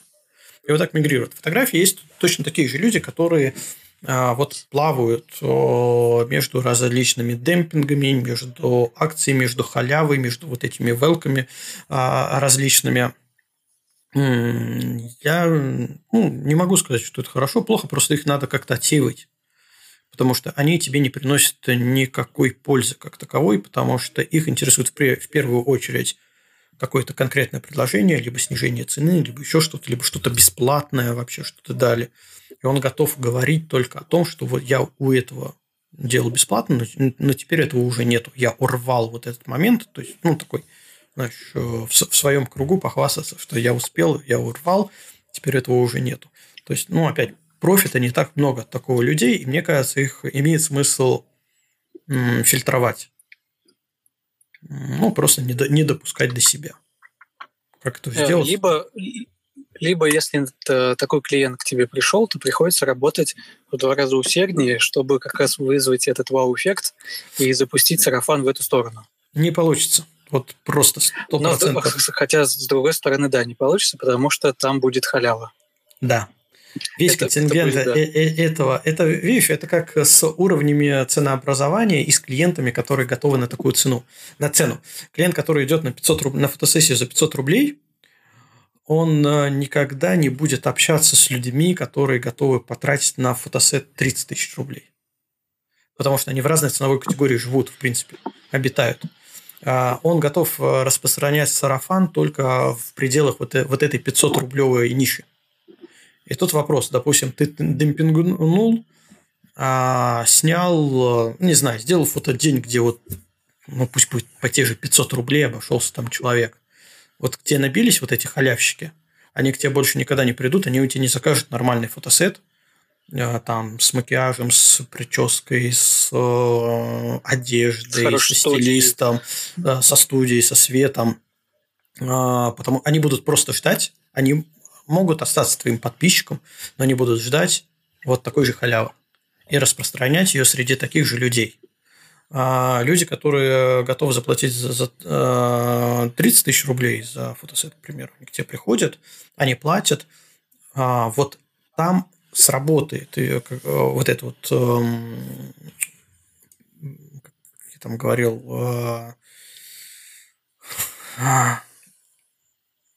превзойти ожидания да, там сработает. Если человек за 30 тысяч рублей получает какой-то вот прям эмоциональный бонус, он начнет эту распро... Э, информацию распространять среди вот своих друзей, которые в том же ценовом сегменте. Ну, нехорошо, наверное, говорить э, про людей, которые находятся в каком-то ценовом сегменте, но это вот и люди с каким-то достатком, которые считают, что да, это может столько стоить, потому что это качественный продукт. А, вот и все. Поэтому вот э, как не делай приятное любителям халявы, к сожалению, а, с точки зрения коммерции, это могут быть очень классные люди сами по себе. С ними может интересно, с ними можно там делать какие-нибудь, к примеру, творческие, некоммерческие вещи, а, но с точки зрения коммерции они не приведут тебе клиентов. В принципе. Это да, хороший с- вариант для того, чтобы начать это сделать. Начать фотографировать, например. Ну, когда да. ты начинаешь, ты начинаешь вообще бесплатно. Ты начинаешь с друзей, знакомых просто так. Ну, это пусть не говорят. Да, пусть говорят. Потом, э, ведь есть известная проблема, да, как повысить цену. А это как раз она связана не с тем, что как ее повысить. Повысить ее очень легко. Просто начинаешь всем говорить, что это стоит теперь не 500 рублей, а 1000 рублей. Вот, это, ну, а ничего страшного нету. А все боятся просто выйти за пределы вот этой вот э, ценовой категории. А, потому что они не уверены, что они найдут клиентов в следующей ценовой категории. А в этой как бы уже они есть. Вот. Ну, Но это классическая зона комфорта. Да. Потому да. что есть определенное уже количество людей, которые готовы этот, э, эти деньги заплатить. Да. А ну, ты просто... из нее собираешься выходить, выйти. И, и, и, и что делать? Вот и у людей сомнения возникают. Ну, смотри, мы, мы опять свалились в монетизацию, наверное, самый прослушиваемый подкаст по монетизации. Вот. А сегодня все-таки хотелось о брендах поговорить. А если вот теперь все это, то, что мы сказали про э, деньги клиентов, перефразировать на нашу текущую цену, то э, ты можешь застрять, твой бренд может застрять в низкой ценовой категории. То есть, опять же, те люди, которые э, готовы платить 30 тысяч, они смотрят на ту фамилию и скажут, не, ну, этот вот с какими-то там вот где-то там внизу работает, к нему я не пойду. То есть, тебя могут узнавать как человека, но узнавать тебя, ну, я не могу это назвать с негативной точки зрения, да, но узнавать тебя с нехорошей для тебя точки зрения, что ты работаешь в другой сфере ценовой категории, которая, ну, тебе не очень подходит, ну, клиенту не очень подходит. Вот так вот. Вот, поэтому тут надо вот как-то все варьировать между всеми этими. Да, давайте уже про соцсети. Тут уже просят, просят про соцсети. Поехали. Тогда про соцсети. Давайте, а, слушай, Кость, э, да. у меня сразу вопрос. Вопрос Давай. к вам, к тебе и Руслану. А, а вы знаете, какая была у нас самая первая соцсеть? И в каком году примерно она возникла? А, именно соцсеть или сеть вообще? Ну, Фидонет был. А... Был Фидонет. Фидо. Ну, Сразу видно, что не old school. Да. Фидо, да. да. Было, было Фидо. Это модемная связь, когда были ноды. У нас дома стояла одна из таких нод. Люди просто созванивались, скачивали информацию. Вся информация была в текстовом виде. То есть, это до интернет-эра. И там были эхо-конференции, это последующие аналоги точнее, это прародители будущих форумов, эхо-конференции, где люди сидели, общались, ну, сидели виртуально, естественно, текстовое общение, общались на какие-то заданные темы. Эхо-конференции, они были тематические, были, например, э, по юмору анекдоты были специализированные, и по фотографии в том числе тоже были. И даже фотографии можно было пересылать по модему. Вот. Но это все было медленно, жутко. А, так вот, если говорить о сетях, то Фидонет – это, я думаю, первая такая глобальная соцсеть была. Вот. А насчет... А если, а если брать ну, вот такие вот классические соцсети, которые появились у нас в интернете? Ты имеешь в виду уже после форумов тематических? Да, да, Раньше да. у нас были форумы. А Netscape был, если не ошибаюсь, вроде этого. Ну, я, наверное, затрудняюсь сказать, что было первое. Давай, ну, тогда ладно. открывай я, карту. Я, да. я скажу, это был Classmates. Класс, Classmates назывался, это соцсеть, ну и сейчас называется, она существует. Это была соцсеть, а, ее организовали для учеников США, для студентов и учеников. А, она образовалась в 1995 году. А переводится дословно она как «одноклассники». Угу. Ну, в принципе, Это оттуда вот... наше название, как обычно, и взяли. Да, да, скорее всего, да. Да, ну тот же ВКонтакт, он хоть и калька с Фейсбука была, но изначально она была студенческой сеточкой. Ну, как и Facebook. Да? Ну, да, был да. Все, все оттуда. Да. да. Ну, да, давайте с чего мы, может быть, начнем. С какого? Ну, давайте тогда, давайте с ВКонтакте с начинать. Не? С Facebook. Ты как москвич сразу Facebook. А, кстати, удивительная тема. Давно заметил, что в зависимости от региона та или иная сеть, а, социальная сеть более популярна. И, и даже тот или иной мессенджер более популярен. Вот с моей точки зрения, а, москвичи очень любят Facebook. Питерцы больше любят ВКонтакт. По регионам мне уже сложнее судить. Э, не так часто оттуда. оттуда. Оттуда я смотрю. Одноклассники. Ну, одноклассники, да. Ну, мне кажется, одноклассники это такой эм, элитарный клуб э, старшего пенсионного возраста. я могу... Говорят, что там очень какие-то крутые изменения происходят потихонечку. Э, и что своего клиента тоже нужно можно найти. Но я, если честно, сразу умываю руки, одноклассниками я не пользуюсь. Я не смог переварить э, ни интерфейс, ни э, как это все работает, вот эти все оценочки.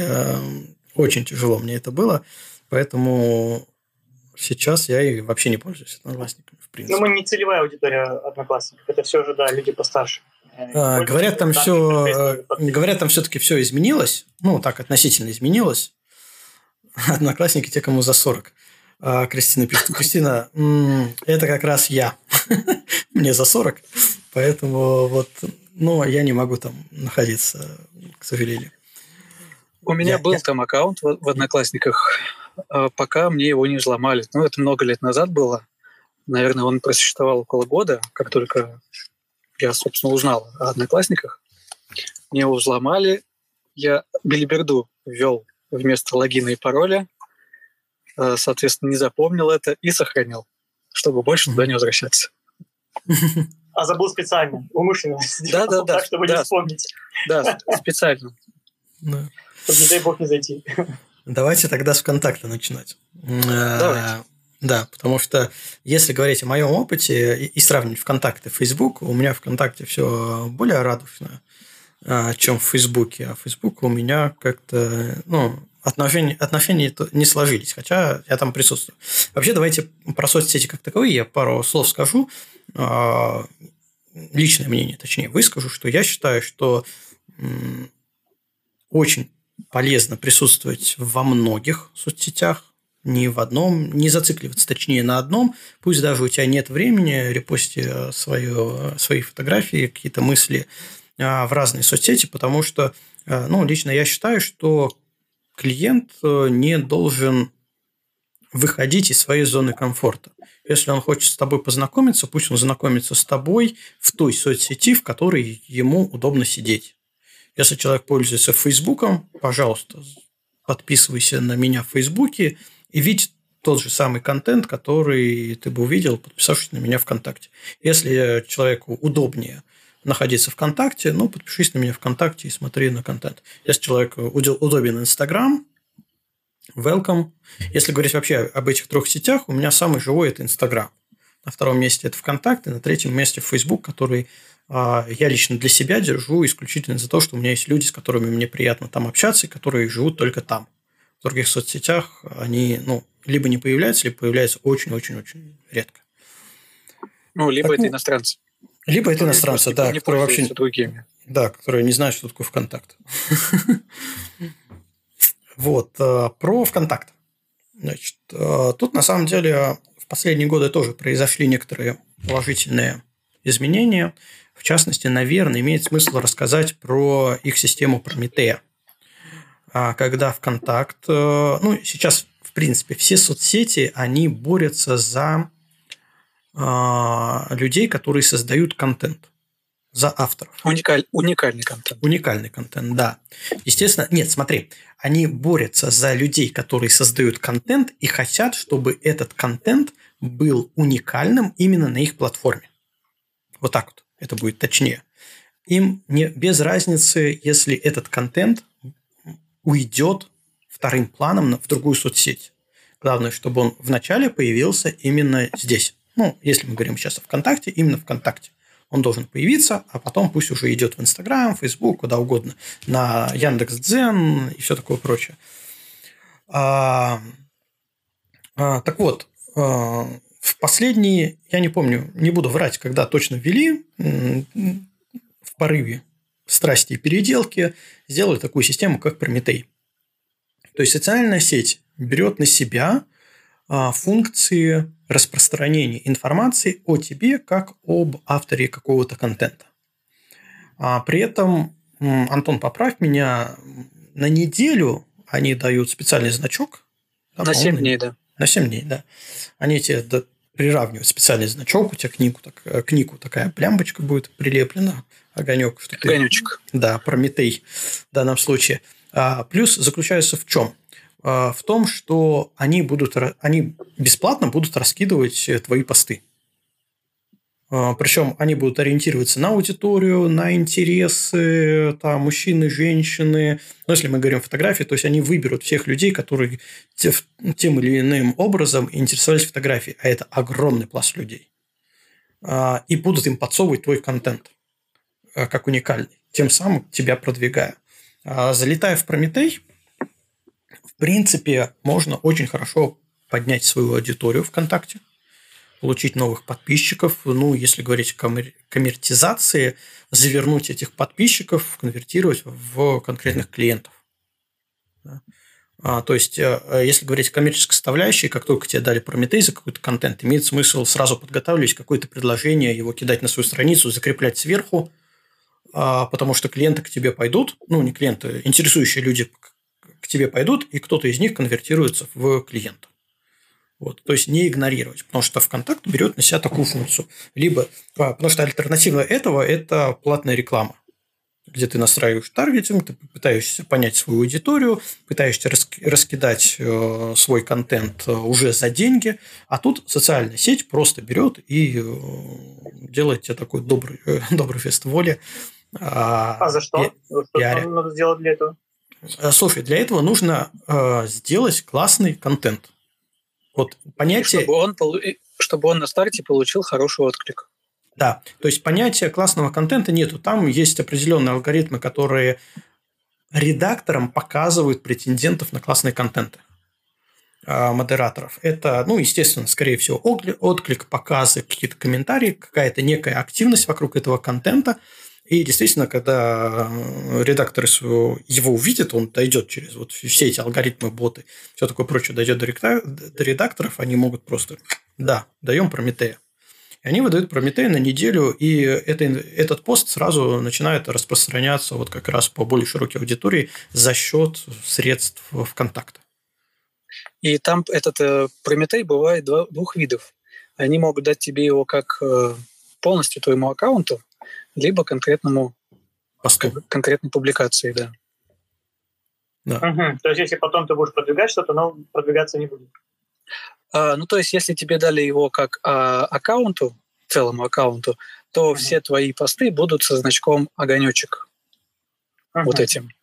И они будут, То есть, они будут в предложке залетать, они будут залетать твои посты в интересные, в, в ленту, да, рекомендации. А, ну, просто твое продвижение.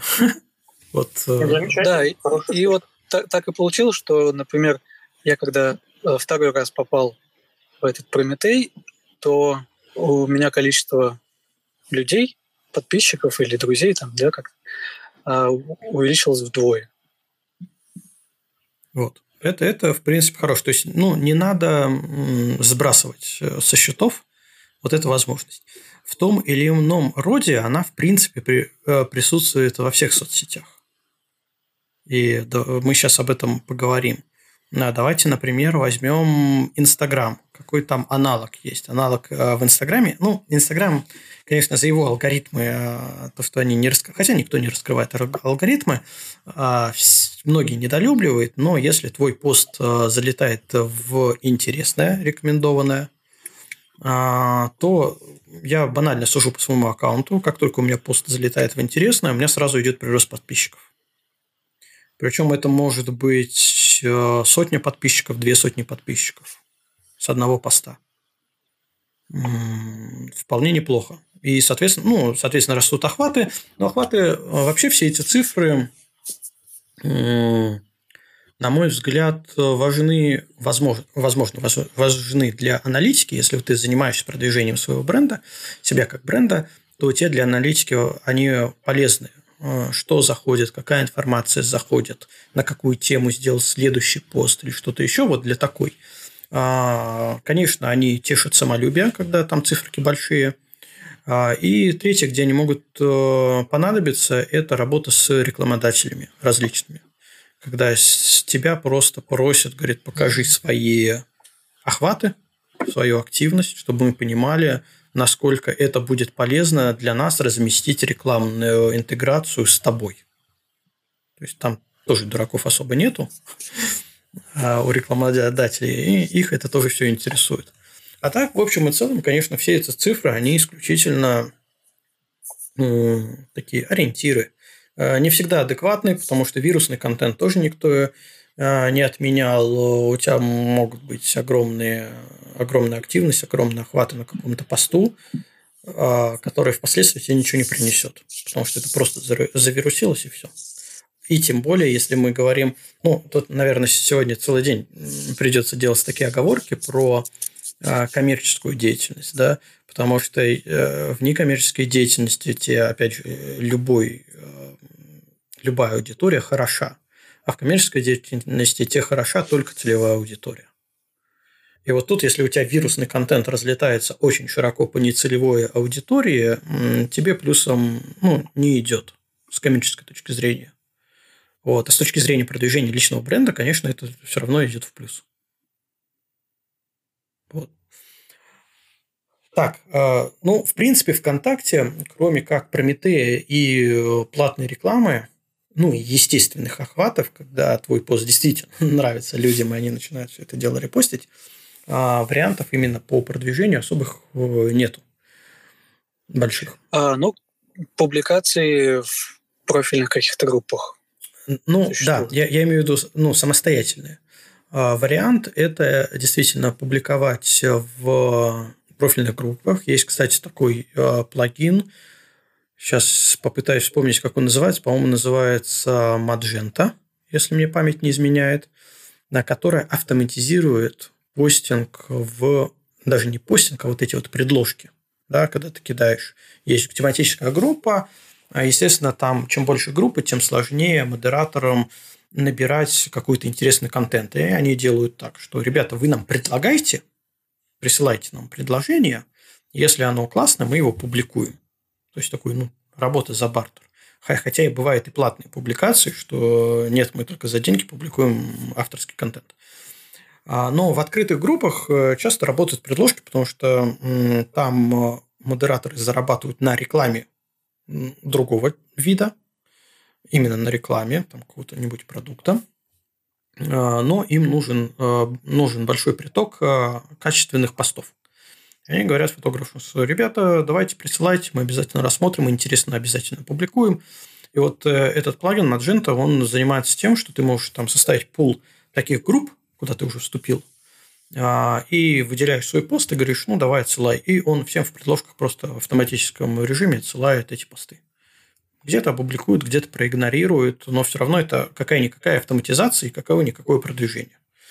А, потому что, еще раз, чем больше людей тебе знают, тем более узнаваемый твой бренд личный, как таковой. Вот, поэтому тематические группы тоже не имеет смысла скидывать со счетов. У меня проблема в основном с этим... Э, у меня проблема с этим в основном в том, что я не нахожу время на все эти группы, на отслеживание, потому что хорошо бы по уму там на какие-нибудь комментарии ответить, что-то еще сделать. А в лучшем случае я просто забуду, что у меня пост опубликовался. А, кстати, еще ВКонтакте имеет смысл искать по своей фамилии, потому что есть группы, которые стараются не давать активных ссылок на авторов, а просто хотя бы написать, ну, чтобы к ним не было претензий, хотя бы написать их фамилию, либо ник. И ВКонтакте это все можно искать. А, иногда в порыве безделья, которое бывает очень редко у меня, я просто в поиске забиваю свою фамилию и смотрю, кто где опубликовал мои фотографии.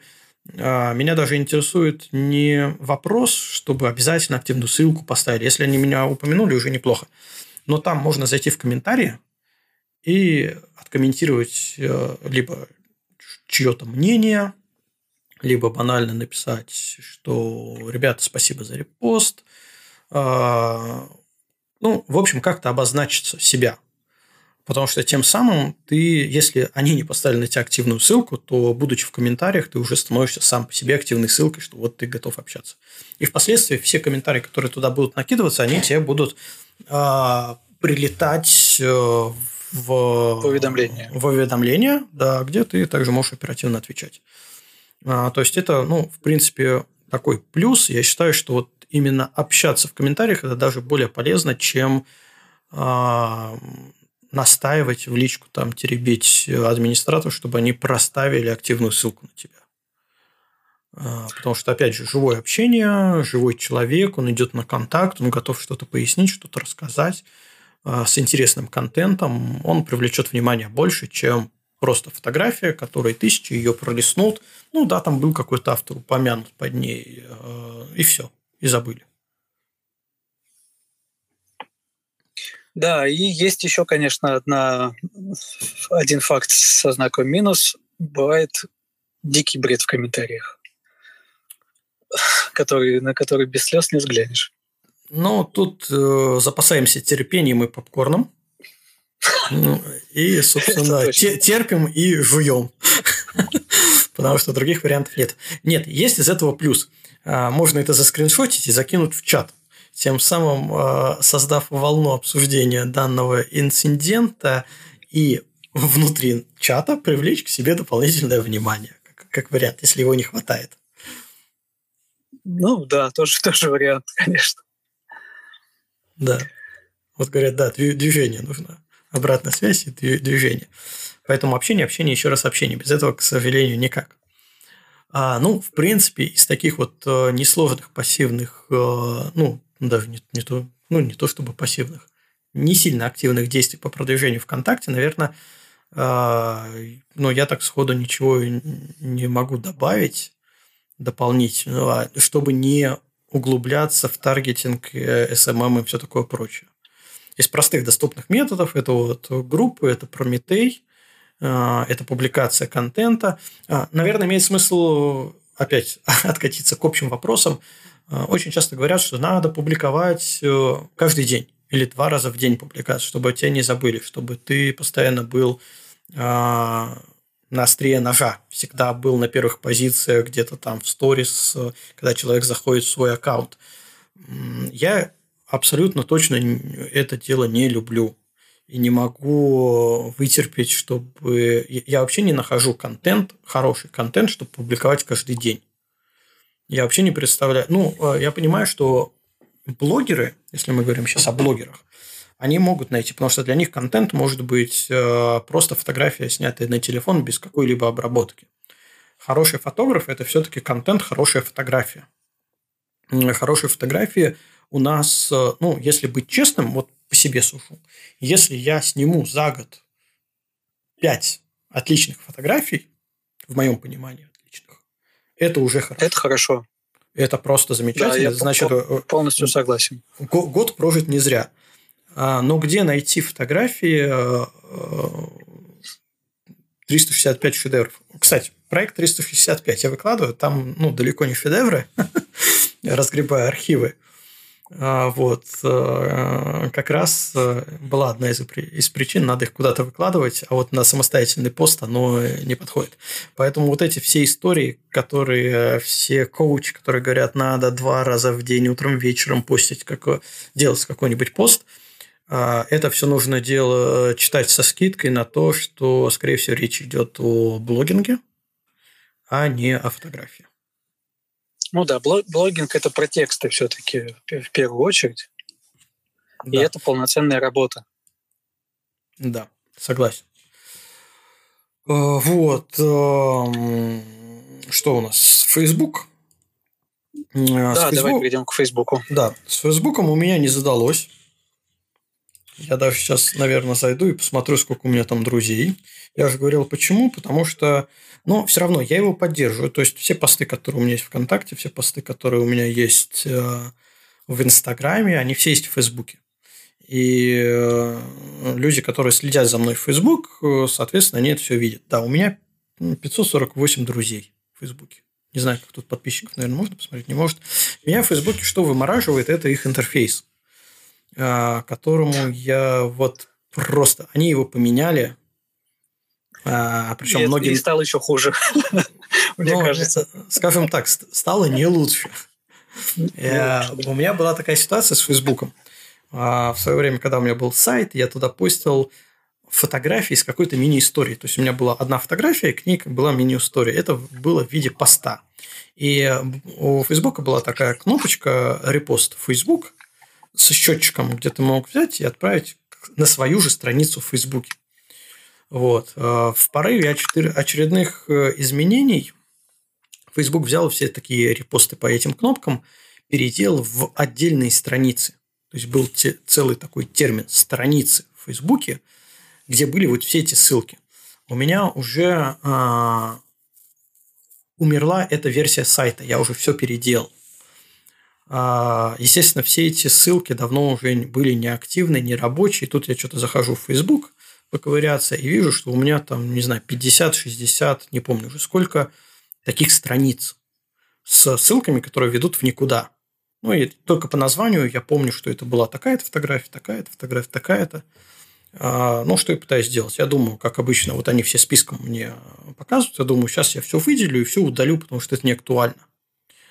А, и тут оказалось, что чтобы удалить одну страницу, надо прокликать 8 ссылок. Удалить подтверждение, действительно ли вот через 8 окошек ты удаляешь только одну страницу, а у меня их там 50-60.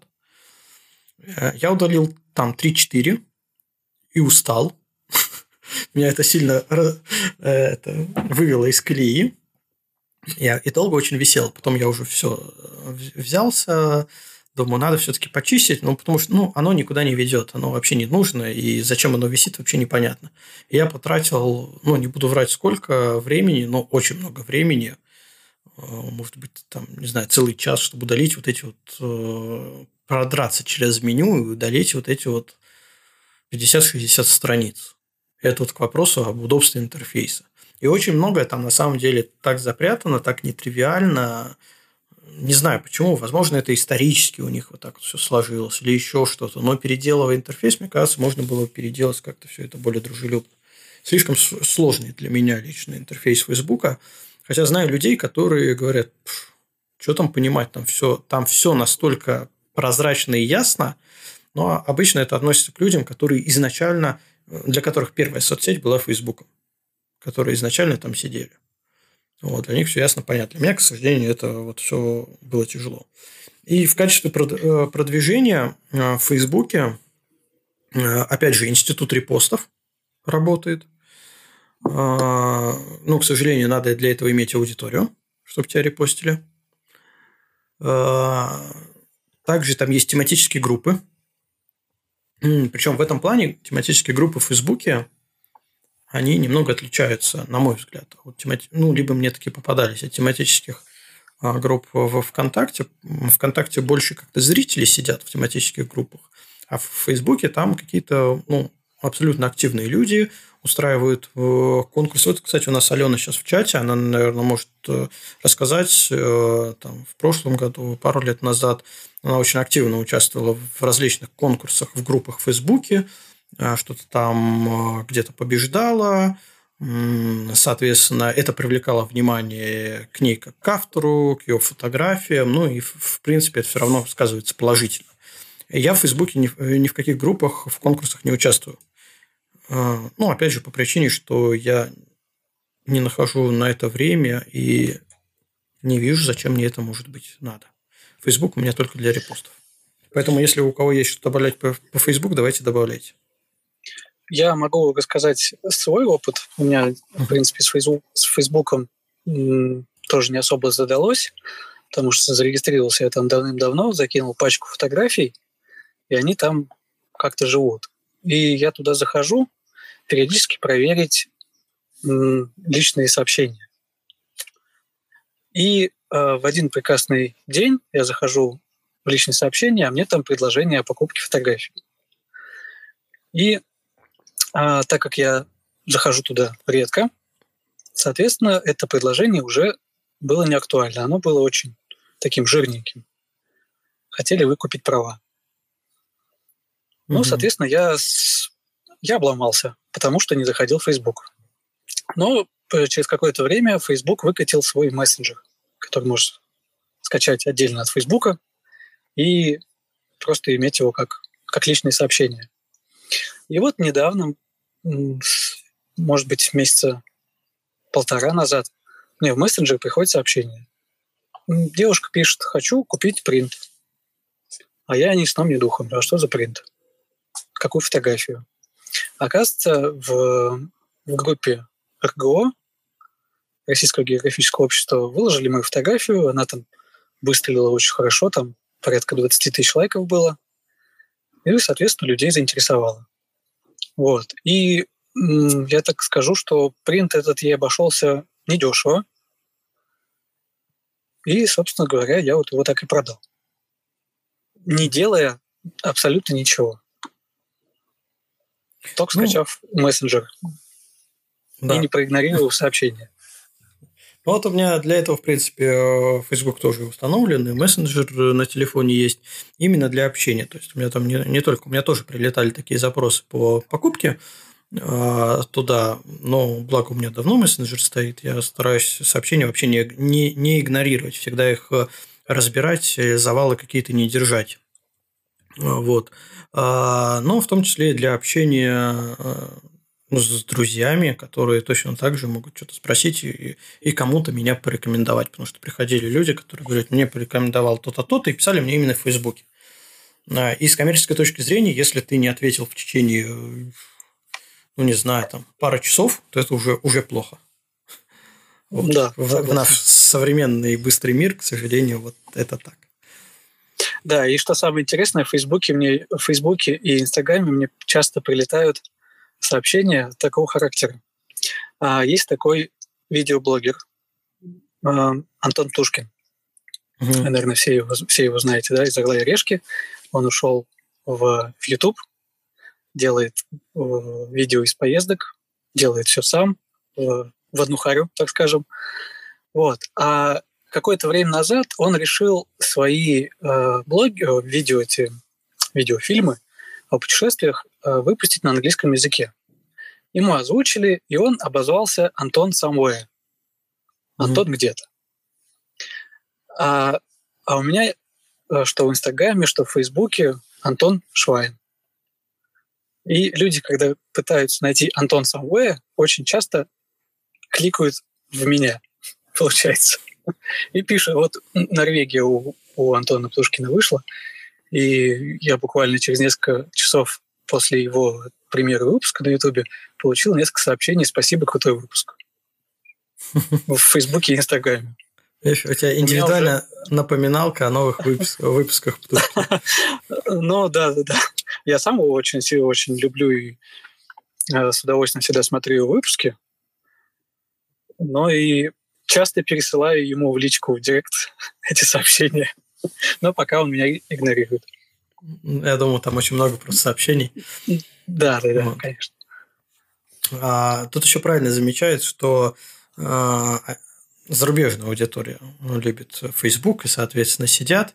А, но в качестве зарубежной аудитории а, мне намного лучше заходит это Reddit, о котором неоднократно уже говорили. А, потому что, во всяком случае, у меня именно там продажи, именно там э, общение, выстреливают время от времени фотографии, а, а вот в каких-либо друзей, либо в какие-то запросы, потому что от иностранцев в Фейсбуке это никак не конвертируется. И, соответственно, в обратную сторону тоже не работает. Не так много иностранцев именно в Фейсбуке а, мне что-то пишут, э, возможно, потому что я не сижу в тематических э, группах э, в Фейсбуке, ну, именно по фото, где, где бы меня могли увидеть иностранцы и написать. А Reddit – это полностью зарубежный ресурс, где, соответственно, нашего народа не так много. В основном иностранцы. И вот с точки зрения иностранной аудитории Reddit мне заходит намного больше. Ну, мы уже это обсуждали несколько раз. В принципе, если есть желание, напишите в чат еще вкратце повторим все эти э, тезисы, которые там работают. Потому что если... Надо понимать, что тот же Reddit а, в разрезе личного бренда и его продвижения, он не работает на российскую аудиторию вообще. А, то есть надо понимать, что если ты хочешь зарубежную аудиторию, то, пожалуйста, welcome в Reddit. Если ты не хочешь зарубежную аудиторию, то Reddit тебе не поможет. Абсолютно никак. Потому что там наших, наши есть, естественно, а, но они составляют там какие-то жалкие проценты от общей аудитории. Я на Reddit не продал ни один принт э, в Россию, в принципе. Хотя это Логично. Не, не так, чтобы давно, но все равно Ни одного запроса. Хотя время от времени русскоязычные люди под постами мне что-то тоже пишут, узнают места. Вот, поэтому, да, наши там присутствуют, но англоязычная аудитория там хорошо представлена в лучшем случае. Еще как ну, вариант англоиз... А, ну давай, ты хоть что-то хотел добавить? Э, я хотел добавить про Reddit, да, из уважения к платформе я, например, не комментирую там ничего по-русски. Да, да, я тоже все пишу. Я только отвечаю на русские комментарии по-русски. Ну, да, это логично. Да. Но Reddit это все же более форум, нежели социальная сеть, скажем так. А, а Facebook это для фотографа а, эдакий LinkedIn, можно сказать. LinkedIn – это профессиональная сеть э, для, для, для предоставления своей информации как профессионал. Вот фотографов в LinkedIn я бы не сказал, что очень популярно искать. Но в Фейсбуке а, за разницей от того, что представлено в Инстаграме, ты можешь показать не только свои работы как профессионал, но и как человек. То есть ну, вот на наших э, страничках, э, наших э, профилях, ну, скажем, в Инстаграме указана общая информация только о наших работах. Ну, за исключением того, что мы постим в сторис, там какие-то поездки и так далее. А вот посмотреть взаимодействие с другими людьми, посты какие-то на отвлеченные темы, не только связанные с фотографией, это как раз-таки Facebook. И для меня он а, ну, является такой замечательной и универсальной платформой как для русскоязычного населения, так и для зарубежных э, посетителей и клиентов потенциальных.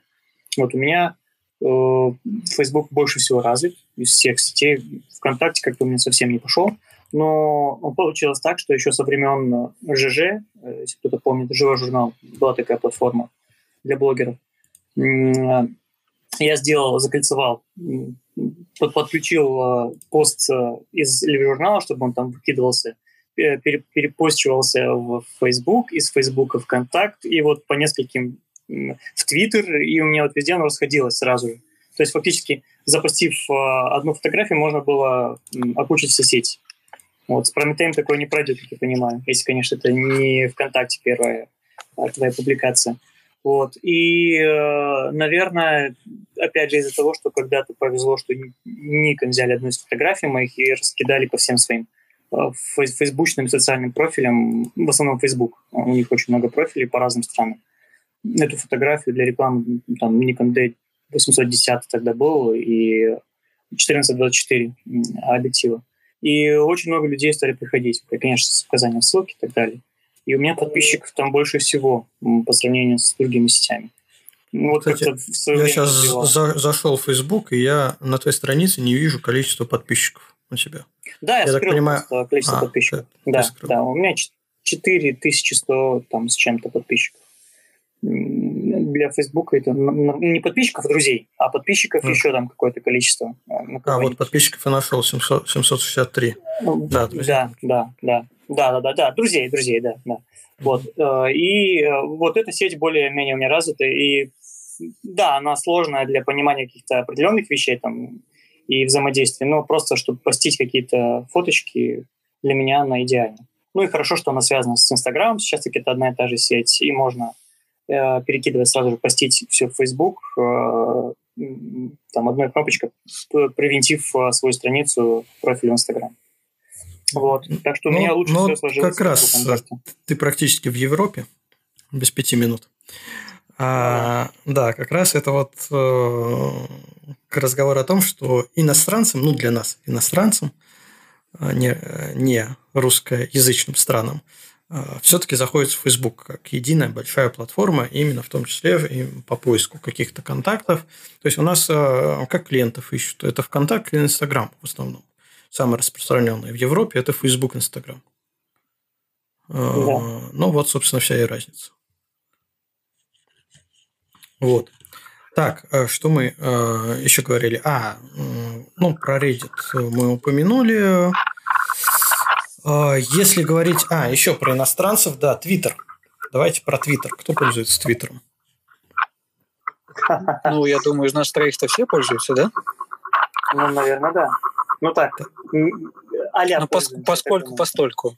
По крайней да. мере, мы присутствуем э, так скажем, обоз- обозначаем свое присутствие. Да, да. У меня в основном Твиттер – это именно обозначение присутствия. Опять же, это плюс еще одна сеть, плюс еще возможность э, как-то а, профессионалы говорят, плюс одно касание с потенциальным клиентом. А, присутствовать в Твиттере я долгое время игнорировал, вообще не, не понимал эту соцсеть, какие-то короткие сообщения, какая-то совершенно неудобная система ретвитов, ответов, то есть нет ветки. Если ты что-то видел, то потом это найти а, крайне проблематично, если ты не помнишь, кто это. Но вот здесь кроется, кстати, один хитрый плюс, что Twitter приучает тебя запоминать авторов сообщений каких-то. Если ты видел интересную информацию и запомнил, кто это, то ты эту информацию найдешь. Если ты видел интересную информацию и не запомнил, кто это, то ты эту информацию не найдешь. Все, правила очень простые. Но для фотографа интересным является то, что Twitter не жмет фотографии это на текущий момент максимально качество, качественная демонстрация твоей фотографии э, из всех доступных соцсетей. А, ограничение 4 фотографии на пост, но ты можешь сделать тред. Да, то есть это, это тред, это как бы комментарий к своему посту, такая ветка, а, где докидывают еще фотографии. Люди это часто пользуются, а, описывая какие-то, не знаю, там, поездки, события, серию фотографий, свой опыт. То есть создают такие треды ветки, где в заголовке они пишут в начале, что это про что, прикрепляют несколько фо- э, фотографий, и вот в комменты а, этой ветки начинают накидывать и фотографии, и мнения, например, о поездке, ездил туда, смотрел то, видел все, а, вот это все делать. И, в принципе, потихоньку, скажу честно, я начал привыкать к этой Хотя э, до сих пор у меня, во-первых, очень долго и сложно боролся, пока, опять же, у нас в чате, вот Лен там мне подсказывал, как это фильтровать э, сообщения, потому что почему-то очень много у меня там было политики, прям, ну, какое-то запредельное количество политики, запредельное количество э, людей, которые, как я называю, нытики, которые ноют по поводу и без, то есть э, абсолютное превалирование какого-то негативного контента. Почему Твиттер решил, что мне это интересно, было непонятно. А, я сначала сам вычищал, потом уже, когда не смог, начал спрашивать э, в чате у ребят, которые а, дольше сидят в Твиттере, а, как мне отфильтровать это. И э, сейчас потихоньку у меня ветка, не ветка, а лента состоит из околофотографической тематики. Российской и зарубежной с интересом туда э, начал заглядывать, подсчитывать, э, отвечать, ну и опять же обозначать свое присутствие, в том числе и в этой ветке. Э, ой, и в этой социальной сети. Поэтому Twitter, у него есть плюсы, есть минусы. Но опять же, если а, я все-таки придерживаюсь своей же политики присутствовать в максимальном количестве социальных сетей, потому что людям, может быть, это удобно – если это для меня не напряжно, а, то я Twitter тоже рекомендую как вариант э, присутствия. Почему нет? Заказов с Твиттера, сразу скажу, у меня не было ни разу, а, но были интересные посты и интересные обсуждения в Твиттере. Вот, поэтому тоже почему нет. Интересно. Ну, слушай, то, что ты первый человек, которого я знаю, кто пользуется Твиттером именно вот для того, чтобы что-то постить и читать. Все в основном, я в том числе, использую его только для ретвитов, причем автоматических ретвитов в настройках э, других соцсетей. Вот тот же Reddit. Установил ты ретвит э, своего поста в Reddit, и все, вперед. Можно не заходить никуда. Но э, любая соцсеть любит, чтобы пост был нативный в этой сети. То есть Это не да. репост откуда-то, а именно нативное сообщение. Да, потом они начинают э, бороться между собой за первенство, где впервые это опубликовано, то есть пытаясь повысить э, в выдаче посты, которые э, были опубликованы в этой соцсети, и понизить те, которые были привнесены извне. Но это как бы уже другая история. А, что, давайте про Инстаграм. Самое вкусное мы оставили, самое наболевшее, наверное. Краткие тезисы. Алгоритм отстой, никто не любит, но все пользуются. Да? Я думаю, я подытожил сразу все, все мнения об Инстаграме. Коротко а, и ясно. Да, на самом деле я до сих пор считаю, что лучшей сети для фотографа, чем Инстаграм, в мире пока нету. Именно из-за того, что это действительно кладезь с огромной аудиторией и огромным количеством визуального контента. Да, он зачастую некачественный контент. Да, его надо уметь фильтровать, этот контент. Это все вопросы к построению своей ленты. Да, Инстаграм начинает скрывать э, если ты не заходишь к какому-то человеку, там не лайкаешь, как-то не взаимодействуешь с этим человеком, он может начать скрывать его посты, потому что считать, что они тебе не настолько интересны.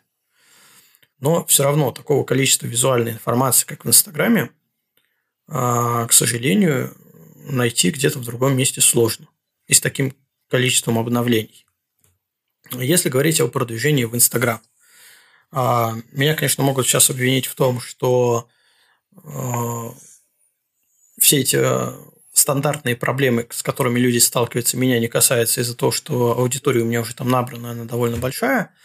А, но все же я не могу об этом не сказать. Я честно забиваю на вот эти все постинги в определенное время, с определенной периодичностью. А, у меня есть э, выработанное годами мое правило. Я захотела опубликовать фотографию. Я ее опубликовал. Ну, и, соответственно, я расписываю, что это, как это, где это, как было снято. Ну, потому что аудитории со временем это стало неотъемлемой частью моего профиля, это стало интересно. А второе правило, если я куда-то еду, если что-то вокруг происходит интересное и около фотографическое, я публикую сторис.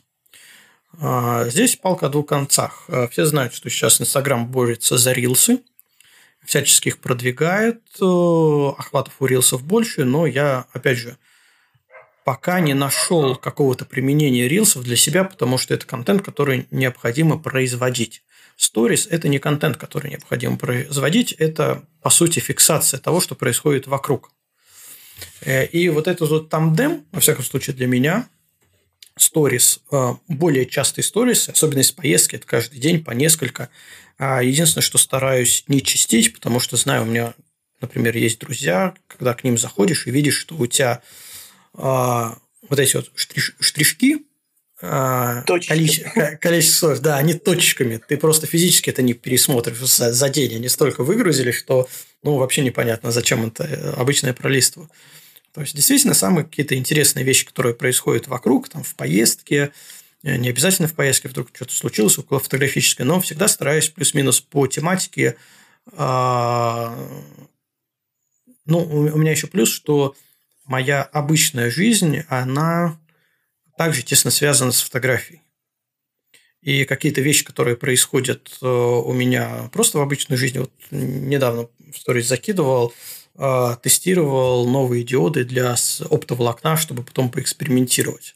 Ну, казалось бы, это происходит, ну, просто в квартире ночью с дочкой экспериментировали, но закинул сторис, потому что это может быть кому-то тоже интересно. И действительно, мне там накидали вопросов, что за оптика, какие диоды, как это все собрано. А, я на это все спокойно отвечаю. Так вот, пост плюс сторис для меня вот такая оптимальная история. А, если посты я по настроению, когда хочу, я вообще считал, что я где-то раз в неделю, раз в две недели делаю пост. Но когда мы в чате опять об этом заговорили, я посмотрел статистику, ну, точнее, не статистику, посмотрел просто посты. Видел, что у меня иногда бывает один пост в месяц. Вот как-то я задумался, что надо, наверное, почаще. Мне потому что казалось, что у меня более насыщенная жизнь в Инстаграме происходит. Оказалось, что это нет. Да? А, ну, вот, то есть, вот это правило попостить э, раз в сутки, два раза в сутки, оно для меня абсолютно а, неважное, я абсолютно его не придерживаюсь и при этом живу спокойно. А сейчас сложно судить для начинающих аккаунтов, действительно ли это полезно, но мне кажется, вы просто как фотографы не найдете столько классного контента, чтобы с такой периодичностью постить. А закидывать свой э, Инстаграм вторичным, второсортным контентом э, тоже неправильное решение, потому что по нему будут судить о вас. А, что делают э, известные люди, авторы, у которых тоже бывает, не бывает контента, они начинают постить какие-то старые фотографии. А, это, в принципе, хорошо, с одной стороны, что человек напоминает, он появляется в ленте у людей, кто на него подписаны.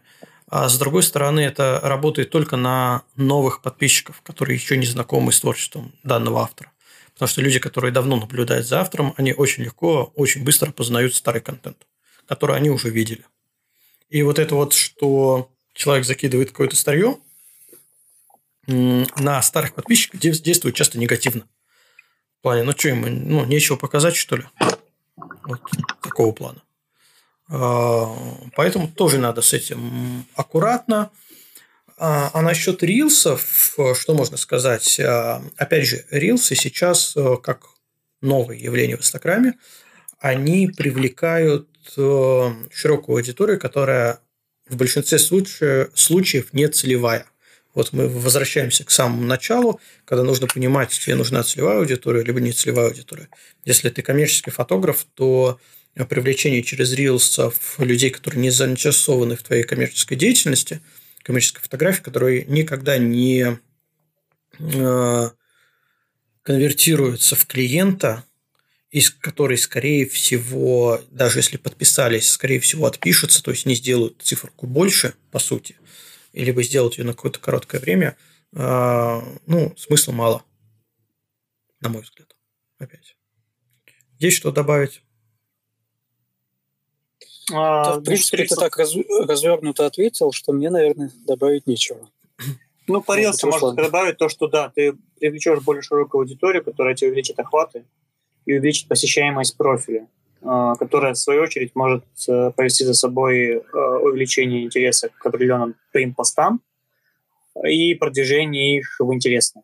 А там уже понабежит твоя целевая аудитория. То есть в любом случае на войне все методы хороши том числе и Reels. Я тоже об этом задумывался, как их можно использовать в последнее время мы с Красио, то есть нашим предыдущим гостем, не предыдущим, а одним из наших гостей предыдущих разговаривали, что надо, возможно, какой-то контент фотографический туда закидывать. А, возможно, те же короткие обучающие ролики. Вот я видел не раз а, у некоторых профилей, кто занимается фотографией, но такие вот а, маленькие фишечки, как сделать какую-то определенную фотографию под музыку.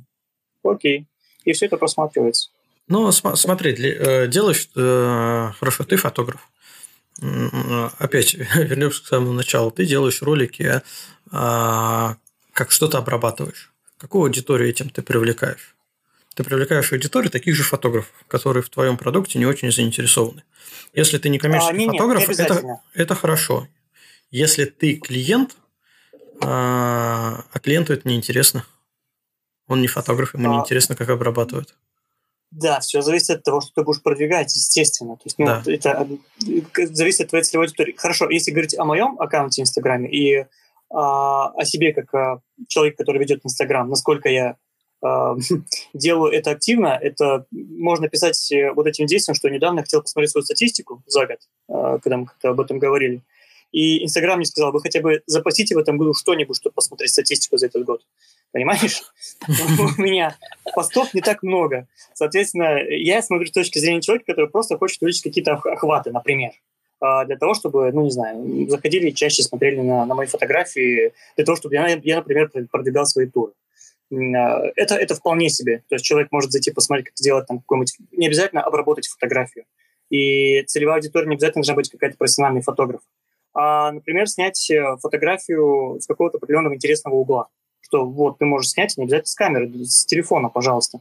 А в нашем современном мире каждый фотограф в этом смысле. То есть у каждого есть телефон, каждый хочет что-нибудь сделать интересно. А если это будет делаться легко, и ты это покажешь, преподнесешь красиво, то, то почему нет? Человек просто подпишется на те, что смотри, что будет дальше. Угу. Ну, смотри, повышение охватов – это все-таки история про интеграцию с рекламными э, брендами. А, рекламная интеграция, да, делали. То есть, ну, ты э, знаешь, что если больше, э, более интересен аккаунт, более интересны э, те вещи, которые ты постишь, неважно, Reels ли это, Stories ли, или твои посты, фотографии, аккаунт имеет больше возможности попасть в интересно. То есть твои посты могут попасть в интересно. Соответственно, к тебе придут разные люди. То есть э, в интересное могут зайти как и фотографы, и твоя целевая аудитория, так и не твоя целевая аудитория. Не, не, я к тому, есть, что э, развивая свой аккаунт, ты можешь привлечь к себе рекламодателей, которые готовы что-то рекламировать и которые ориентируются в основном как раз на цифры. На охваты, на числе, репо- да. репосты, на комментарии, на попадание в интересное, какая аудитория приходит. Потому что ну, никто не будет рекламировать какой-то продукт на дохлом аккаунте. Все верно. Вот, поэтому, ну да, тоже имеет смысл. А, кстати, по, еще раз по интересным, по моим наблюдениям, туда залетают фотографии, если у тебя а, в короткий промежуток времени после поста а, идет довольно актив, активная активность. А, у меня сегодня что-то день повторений. А, высокая активность, а, и причем она выражается не просто в просмотрах. Допустим, я сталкивался с мнением, что ты можешь, э, не знаю, купить 5000 лайков на пост. Да, ты делаешь пост, тебе прилетает 5000 лайков, а так вот, такая фотография не залетит в интересно. То есть алгоритмы уже давно продвинулись э, дальше, им их не интересует э, не целевые лайки с аккаунтов, которые никогда не были на тебя подписаны э, и которые переходят на твой профиль по прямой ссылки, ну, ниоткуда. То есть, ну, это же легко очень отследить. Инстаграму интересно, что твои подписчики, подписчики подписчиков, друзья подписчиков а, как-то контактируют с твоим контентом, комментируют, лайкают, сохраняют, э, репостят. И тогда эта фотография, если это происходит прям взрывообразно, то тогда твоя фотография с большой долей вероятности залетит в интересное. Вот такие. И, и еще надо добавить наблюдения. читает. То есть да, остается, вре- вре- остается... время прочтения тоже они учитывают, э, да. потому что это все понятно. Разворот э, описания, ну, они, они собирают всю статистику. Тут что, они и не скрывают, что собирают всю статистику по всем действиям, сколько человек задержал палец над твоим э, аккаунтом, ну, на твоей фотографии, да, либо не задержал, пролистнул дальше. Вот это вот все-все-все они, конечно, смотрят. Вот. И еще да, мнение. Инстаграму все равно они делают для себя в чате. Кристина пишет, я с этим не соглашусь. Инстаграм без э, пользователей никто. Капитализация их рухнет. Это огромный бизнес. А, поэтому э, Инстаграм очень э, завязан на нас, на пользователей. Но здесь история простая – это я сразу апеллирую к тем, кто говорит, что Инстаграм отстой и, и делает, что хочет, и правила их тоже отстой. У любой соцсети есть свои правила, и либо ты их придерживаешься, играешь по их правилам, либо ты уходишь из этой соцсети. Все. Все очень просто. А, ты никак не можешь на это повлиять, ты можешь как-то придумать, попробовать разобраться, как это работает, как там попытаться соцсеть обмануть. Но по большому счету, либо ты согла... ну не либо, там все, вариантов нет. Ты соглашаешься с правилами игры данной соцсети, либо из нее уходишь. И опять же, контент, который просто заброшен без твоего вовлечения в соцсеть, к сожалению, он продвигаться не будет. Нельзя просто кинуть фотографию и э, надеяться, что ну, ниоткуда возьмутся люди, которые заинтересуются. Это может быть, конечно же, это может быть, но это настолько маловероятно, что может быть один раз во, всю, во всей жизни, и все, и больше так не повести. Вот, поэтому э, непосредственно твое личное вовлечение тоже важно для Инстаграма как такового. Да, то есть нужно также листать ленту, читать посты, лайкать, комментировать, сохранять. Mm-hmm. Хоть какое-то время да уделять.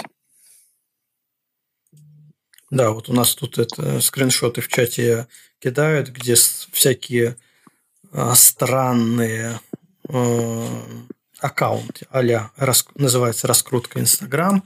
Но это все боты, это э, спам, э, зачастую мошенничество, когда тебе присылают в тот же директ, что мы приведем к вам, не знаю, 20 тысяч подписчиков за 100 рублей. Ну, нет таких цен. Это будет 20 тысяч ботов в лучшем случае. И еще тебя заблокируют Инстаграм за странную активность. Вот, поэтому, к сожалению, они есть. Я в свое время пытался э, чистить, вычищать, но это надо очень много времени. Инстаграм тоже не очень любит, когда начинают активно, интенсивно удалять из подписчиков людей. А, ему это тоже все под... ну, Инстаграму все подозрительно. Любая необычная деятельность подозрительна. Могу вспомнить ситуацию, когда они меня в теневой бан отправили, потому что я ехал на Лафатены и постил как раз сторис – а, и был сначала в Питере, потом в Финляндии, потом не оказался в Швеции, потом в Норвегии. И в итоге получил теневой бан, потому что это была странная активность для Инстаграма, что человек так метнулся. А мы же тогда, Руслан, ты помнишь, наверное, да, мы нон-стопом рулили а, за двое суток, э, сколько там, 3-4 страны проехали вот. все. Да, и в итоге э, я из Норвегии вообще ничего, кроме сторис, не постил, потому что, ну, просто был в теневом бане. Никто меня не и видел. Постил только, чтобы не спать. Мне кажется, так это все было. Надо сторис типа. запостить или сейчас засну. Э, типа того, причем за рулем, да, сейчас засну, надо в сторис запустить. А, вот, и только потом, естественно, техподдержка не отвечает, э, только потом, вернувшись обратно в Питер, а, воспользовавшись, воспользовавшись методом а, забыть пароль, скинуть э, э, авторизацию на всех устройствах, э, восстановить пароль и перезайти в аккаунт. Но с меня сняли эти ограничения. Ну, кстати, возможно, это был просто косяк, потому что поездки-то не прекратились, но вот так вот в теневой бан я больше не улетал из-за поездок именно. Ну вот, в принципе, далеко ходить не нужно. У меня знакомый занимается продвижением Инстаграм, аккаунтов, бизнес-аккаунтов всевозможных. И когда началась э, пандемия, и все сели на, по домам на удаленку, э, она также вела один из аккаунтов. Э, вдвоем они там с, с коллегой. Получается, коллега в Москве, она в Нарафаминске. Вот они периодически заходили в один и тот же аккаунт, и он ушел в теневой бан. А там, собственно, 50 километров друг от друга. Ну, вот, да. Тут уже вот устройство, устройство сразу привязывайте, как я понял, что сейчас есть возможность а, включить а, безлогинную авторизацию именно по устройству. Устройство привязываешь как доверенное, и тогда без разницы, где ты находишься, вот как раз могут два а, аккаунт-менеджера, привязав свое устройство, соответственным образом авторизовав их, а, спокойно сидеть и в бан не улетят. Ну, да, теперь тоже умные, да. Да. Ну, это больше... использовать тоже можно. Да. Это больше вопрос все-таки к э, профессионалам, которые занимаются в этой сфере, потому что мы сейчас говорим о нашем опыте, который может не соответствовать их опыту. А, и сейчас мы наговорим и легко можем нарваться на те самые фразы, что они бред такой несут, это все не так. Вот. Но, но, опять же, с нашей колокольни это вот, вот с нашими историями это выглядит так.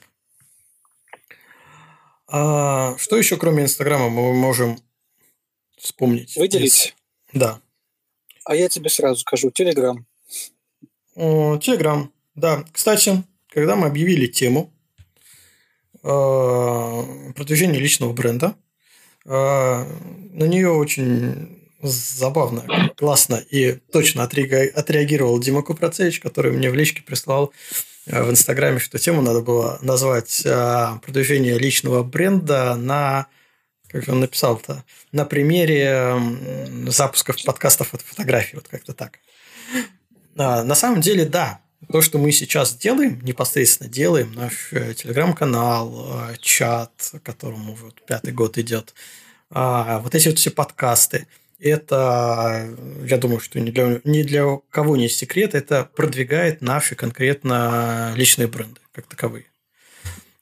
Ну, очень хочется сделать ремарку, что мы не из-за этого все мутили, а по доброте душевной, но факт остается фактом, что что бы мы сейчас ни говорили, все равно а, запуск таких проектов, а, экспертных проектов, назовем это так, а, они все равно положительно влияют на личный бренд. А, надо сделать одну, наверное, оговорку, что для запуска таких проектов все равно надо обладать уже каким, какой-то экспертностью хотя бы, чтобы люди к тебе пошли хотя бы за твоим мнением, ну или за людьми, которыми ты вокруг себя оброс вот этим комьюнити, мнениями, движухой. Вот, поэтому, да, тут можно упомянуть Телеграм, можно упомянуть подкасты.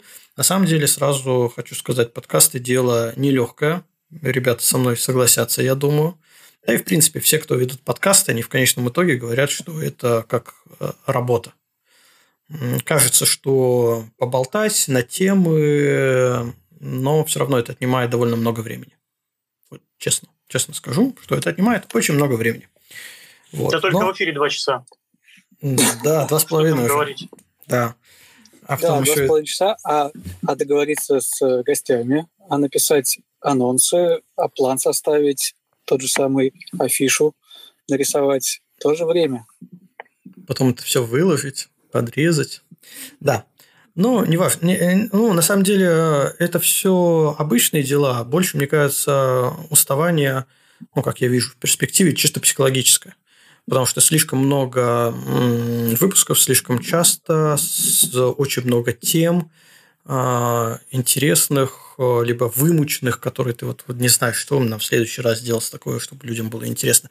Поэтому, пользуясь случаем, сразу, а, перескакиваю, пользуясь случаем, обязательно если вы хотите, чтобы мы сделали подкаст на какую-то тему, обязательно пишите это все в чате, а, потому что чем больше тем мы закидываем нам в план, такой у нас есть небольшой планчик по тематикам, а, тем лучше, потому что между ними мы можем варьировать, потому что не всегда мы можем пригласить спикера в конкретный день.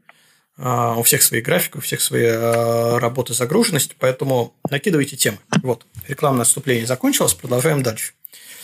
Кроме Телеграма, Инстаграма, Фейсбука, ВКонтакте, Твиттера, то, что мы уже сказали. У нас есть фотографические платформы. Например, э, нельзя не упомянуть 500 пикселей, э, который переживал разные этапы своего становления, был супер дружелюбным комьюнити, но в момент продажи китайцам там какой-то бардак начинался. Сейчас вроде опять все это выросло, э, выровнялось.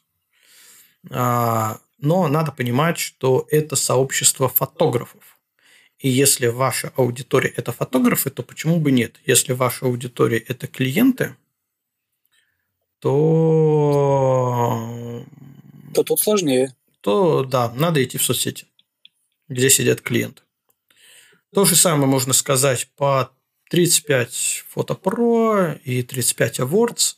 Вообще про фотоконкурсы имеет смысл э, обязательно упомянуть, потому что фотоконкурсы – это как, кто бы как к ним не относился, но все равно это такая веха. Да? Это, это возможность. Это, это, во-первых, выставка. Во-вторых, э, в случае каких-то более-менее хороших результатов, там призеры, первые места, победители. Я сейчас говорю о разных конкурсах, не только 35 Awards. Это всегда возможность э, доказать уровень своей компетентности и экспертности. А, ну, опять же, можно по-разному относиться к конкурсам. Покупные, а, проплаченные, по знакомству тебе там какое-то место дали. Это вообще не важно для больших масс. Если у тебя стоит в, этом, в информации, в биографии, что ты победитель таких-то конкурсов, призер таких-то конкурсов. Это всегда повышает уровень э, твоей компетентности в глазах э, обычных людей. Все очень просто. И вот если мы говорили о тех трех китах, да, профессионализм, это как раз не уровень профессионализма, а уровень твоей компетенции. Показывает. Вот, поэтому фотоконкурсы, в принципе, нужны и все-таки важны. Кто бы как к ним не относился. Все равно надо. Ну, аккуратно, конечно, надо выбирать. Есть э, конкурсы с мировой известностью, есть а, нонеймы, а, где победа тебе ничего не даст. Э, хорошо, если конкурс а, звучно называется. Что-нибудь там Off Year или Off the World. А, поэтому участвуйте. Что я могу сказать? Почему нет? Если вы считаете, что достойно, почему нет, участвуйте. А, что да, еще? На, свое, на своем примере фотоконкурсов я могу сказать, что а, когда я только начинал, наверное, ты вообще там ди- прошло. дилер, дилер фоторюкзаков. Да, ну так получилось, извините. А, да, я, кстати, недавно получил Приз. Очередной рюкзак. На самом деле у меня... У меня, у меня жена, э, жена смеется. Да. У меня единственный купленный рюкзак – это тот, с которым я сейчас хожу. Все остальные фоторюкзаки у меня выиграны в различных конкурсах. Это от... Э, И ты с ними не ходишь? Я с ним не хожу. Это все от фотосумок для, до различных э, Lover Pro, э, однолямочных, двухлямочных. Но у меня рюкзаков, с учетом того, что я там несколько отдал, сейчас я прикину, раз, два, три, четыре, пять, шесть рюкзаков есть. Ну, в принципе, они все используются. То есть у меня всякие аксессуарчики в них от фототехники сложенные и в чуланчик убранные. Я знаю, что вот эту сумку я вытащу, у меня там дополнительный светодиодный свет лежит.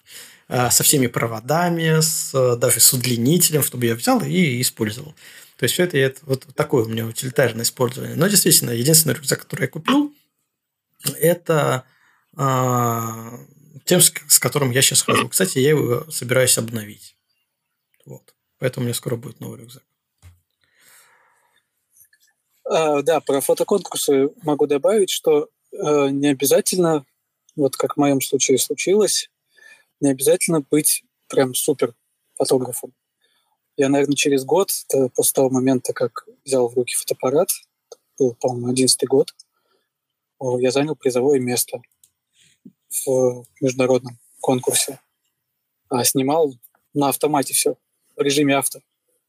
Вы, выложил две фотографии, но загрузил на конкурс.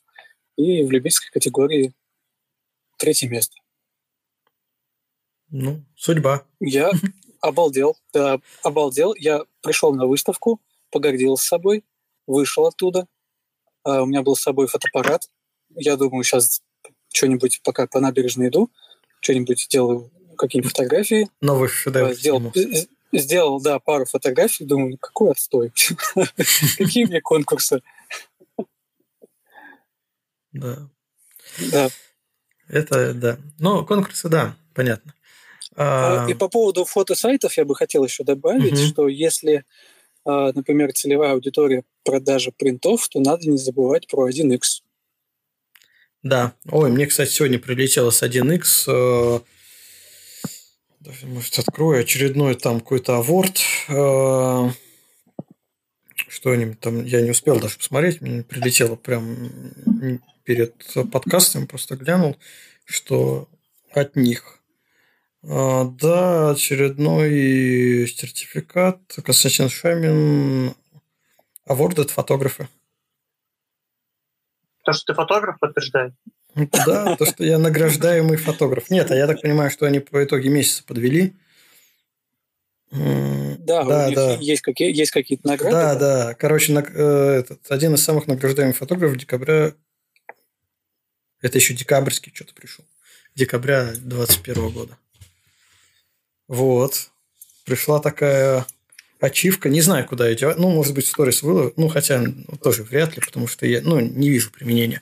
А есть люди, которые очень гордятся и используют вот все любые сертификаты. Вот, кстати, 35 Award в этом плане очень хороший. Да, они высылают там, ты попал в топ-12, в топ-25, в топ-30 а, сертификаты, и ты можешь использовать именно в том числе для своего продвижения как профессионала.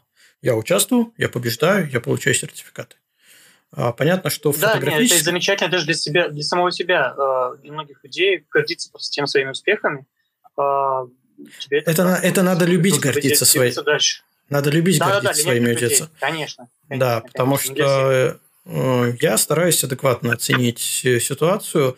На мой взгляд, либо ты победил в конкурсе, либо ты не победил в конкурсе. Ну, грубо говоря, там, ну, хотя бы в сотню там вошел. Это хорошо. Да, победил, вообще замечательно. Вот. Э, процентное соотношение для меня ну, мало имеет значения. Да я вообще не участвую в этом, чего говорить. Вот, поэтому тут да, тут надо любить. А, и с точки зрения признания в фотосреде, среди фотографов, это имеет меньше приоритет. Потому что все понимают, что конкурсы – это в том числе еще и удача, кроме всего прочего. А с точки зрения коммерции и привлечения клиента, либо привлечения аудитории – это имеет больший успех. И с точки зрения привлечения рекламодателей тоже это в плюс идет. что ты участвуешь, ты побеждаешь, добиваешься каких-то результатов. А тебе знают, как минимум. Потому что, если говорить о рекламодателях, им важно, чтобы о тебе действительно знали. Чтобы сказали, что вот этот человек, он советует, рекомендует. Все же живут по рекомендациям. Вот, вот этот человек, он советует, рекомендует э, воспользоваться вот этим продуктом потому что он профессионал в этом деле. А, опять же, ты должен, если говорить о рекламодателе, ты должен, э, если хочешь рекламировать, брать что-то из своей сферы. То есть, если я сейчас возьмусь рекламировать какой-нибудь, не знаю, парфюм. Моторное я, масло. Я вообще в нем не шарю. В моторном масле я еще хоть худо-бедно разберусь. А парфюм, в котором я не шарю вообще от слова совсем. Рюкзаки, рюкзаки, Кости. Давай. Рюкзаки я тоже могу Рюкзака. рекламировать, да, я в них понимаю. А, Э, это не моя сфера экспертности. Да, почему люди должны мне доверять, если я никогда в этом не засветился? Вот, а какой-нибудь штатив э, рекламировать? Ну, почему нет? Да, наверное, я их перепробовал какое-то количество и уже знаю, о чем говорю. Вот. Это, кстати, подводит нас, давайте, наверное, к завершающей части, подводит нас к работе с блогерами, с экспертами, с инфлюенсерами – потому что фотографы могут продвигаться через них тоже. А, и особенно в коммерческой цели.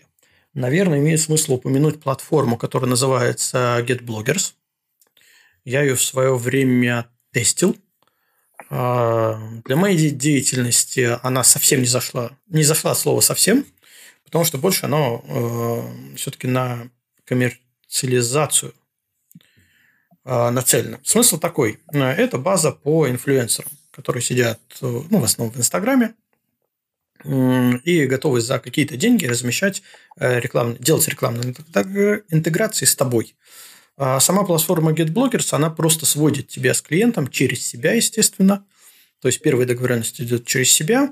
А ты на платформе GetBloggers покупаешь э, их виртуальную валюту, а, за которую, которую они списывают за то, что дают тебе прямой контакт с инфлюенсером.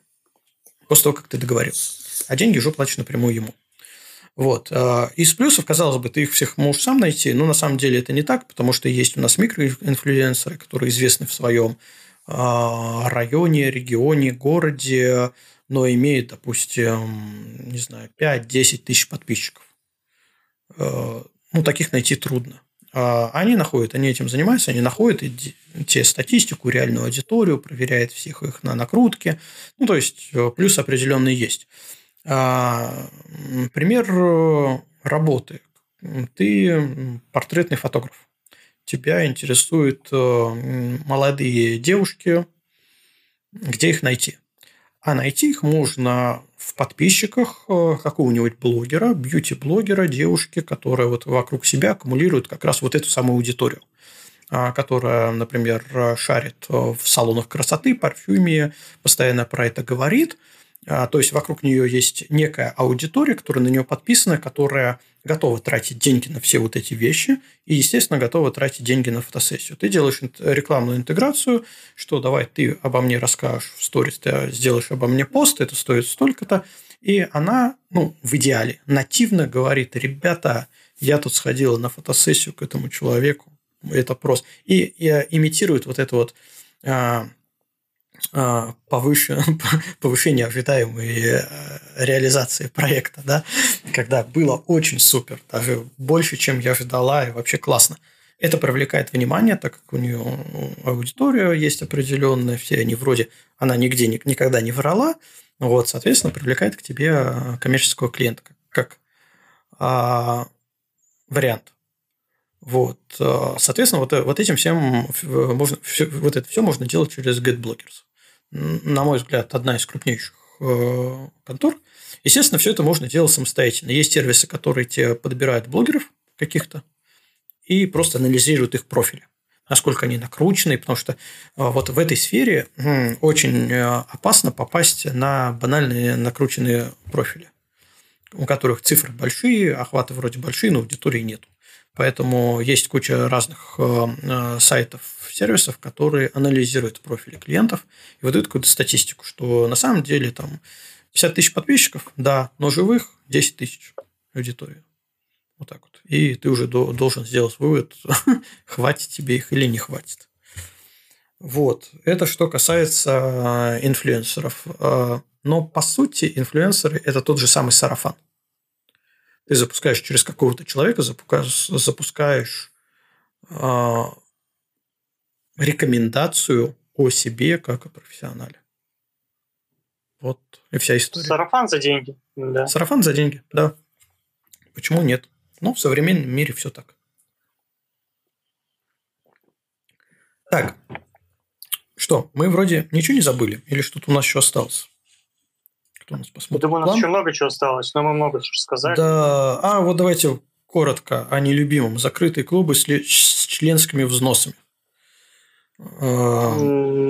Да. Все помычали. О бесполезных вещах. Да, да. Э, я приведу пример, на что это мне все напоминает. Ну, какая опасность вообще закры... Э, закрытых клубов. Кстати, пишет Росфото. Нет, Росфото – это немного не то. Росфото – это все-таки тебе дают определенные плюсы в виде корочки, в виде аккредитации как СМИ. Это, на мой взгляд, даже самый большой плюс. И еще у них можно попросить ну, при покупке техники пробить скидку для, тебя, для себя. Это все-таки плюс. Я говорю о, о, например, закрытых каналах. Вот у нас, помню, была история а, а, Макс э, присылал, скидывал, мы всем чатом наблюдали, как девочка сказала, что давайте ко мне в закрытый канал, по, я не помню, сколько там, 500 рублей с человека, мы будем обсуждать шедевры фотографий. Там 4 человека записалось, она долго всем писала, что же вы не платите по 500 рублей, а потом канал закрыла. А, но в общем и целом есть такие клубы, закрытые клубы, которые а, могут быть бесполезны, где кукушка хвалит петуха ровно за то, а, что заплатил деньги. Был такой опыт э, в Питере в свое время, когда еще там цифровая фотография начиналась, там искал людей, с которыми можно было пообщаться, попал в такой закрытый клуб пенсионеров, фотографов со стажем, которые на меня посмотрели, сказали, мальчик, ты пришел, вообще ничего не шарит, ты кто такой, вот посиди там на галерке, поучись у нас супер уму-разуму. А, вот. Э, мне это ну, было неинтересно. Они сидят, кого-то обсуждают, что-то обсуждают. Мне абсолютно непонятно. Все это в таком академическом формате. Ну, вот, естественно, я на это дело забил. А потом, когда э, спустя, там, не знаю, 5-7 лет о них услышал снова, думал, о, они еще живы. Они до меня там, не знаю, 50 лет живы были. И еще позже будет, наверное, эта компашка. А, прихожу, там все те же самые люди, чуть-чуть постаревшие, и все то же самое обсуждают. То есть они настолько закапсулировались э, в своем микрокомьюнити, что у них э, ну, нету развития как такового. То есть вот это такая опасность именно закрытых комьюнити, что они друг друга хорошо знают, что-то между собой обсуждают, труд, но глобального развития нету, нету притока новой крови. Вот, поэтому да. Ну, есть, конечно, закрытые э, клубы с членскими взносами, которые носят откровенно а, мошеннический характер, когда тебе обещают что-то, но по сути тебе это ничего не дает. Например? Кроме таких, таких же людей, которые заплатили и там сидят зачем-то. Вот и все. А, ну подписчики за деньги, да? А, ну, это даже не подписчики за деньги. Ты создаешь клуб, туда набиваешь людей, они между собой что-то трут, а выхода, выходного продукта нет как такового. На деньги они заплатили, а ты говоришь, ну, я же вас оби- э, всех собрал, вот между собой общайтесь. Вы же тут все такие классные. Они пришли за какими-то знаниями, например. Нет, но при этом есть э, хорошие клубы, которые, например, э, ну даже это не клубы, закрытые чаты, например, которые привязаны к какому-то курсу по обучению. Да, у того же э, Медведева есть этот рай, по-моему, называется, да ты там покупаешь членство, ты проходишь курсы, еще какое-то время ты э, совсем... Но ну, это привязано к обучению, привязано к знаниям, привязано к демонстрации каких-то уровней результатов, и вот, э, вот такую пользу может принести. Но Надо... это не продвижение совсем. Это не продвижение, да, это не продвижение, то есть ты себя там не сможешь продвинуть как э, как профессионал, да. Профессионал, да. Вот, вот тут фотобиз упоминают. Вот я бы не упоминал на ночь глядя фотобиз как раз из-за этого, что там нет ничего, кроме того, что плати, плати, плати. Вот. Да, Все. пишут, что у, у Булавина есть закрытый да. клуб. Но опять да, же, это не про, я... не про продвижение, это, это про обучение. Это про, про обучение, да. Это случай, когда клубы закрытые, может быть полезны, но вот именно не в плане продвижения себя как э, профессионал. Обучение продвижению. О, вообще классно. Вечная тема. Обучать продвижению. Да. Ладно, ребят, давайте заканчивать, иначе э, наш подкаст, если он выйдет за три часа, к сожалению, придется разбить на две части, потому что большинство платформ не поддерживает такие длинные подкасты. Мы уже попали один раз на такую вещь, именно в монетизации как раз. Мы не уложились в три часа. Вот, если э, тема интересная, мы сейчас по верхам пробежались, то, в принципе, мы можем взять какую-то из нее выборку, про какую-то отдельную, пригласить, э, например, соцсеть, пригласить специалиста, разбирающего этой соцсети, и разобрать методы, которые смогут, э, которые там есть по продвижению. Почему нет? Поэтому... Да, и главное узнать, сколько, сколько это стоит в итоге. Да, какие бюджеты для этого нужны. это обойдется. Да. Потому что сразу могу сказать, э, запуск рекламы в Фейсбуке за 500 рублей, это ни к чему не приведет, кроме того, что ты потратишь 500 рублей. Все, давайте тогда заканчивать. Всем спасибо, кто слушал. Антон, Руслан, спасибо за компанию. Мне кажется, сегодня классно поговорили, вспомнили, вспомнили интересные истории. А, пробежались по нашей тематике. И всем вам классных личных брендов. До новых встреч в следующем подкасте. Пока. Спасибо. Пока. Спасибо, ребят. Всего доброго. Всем пока.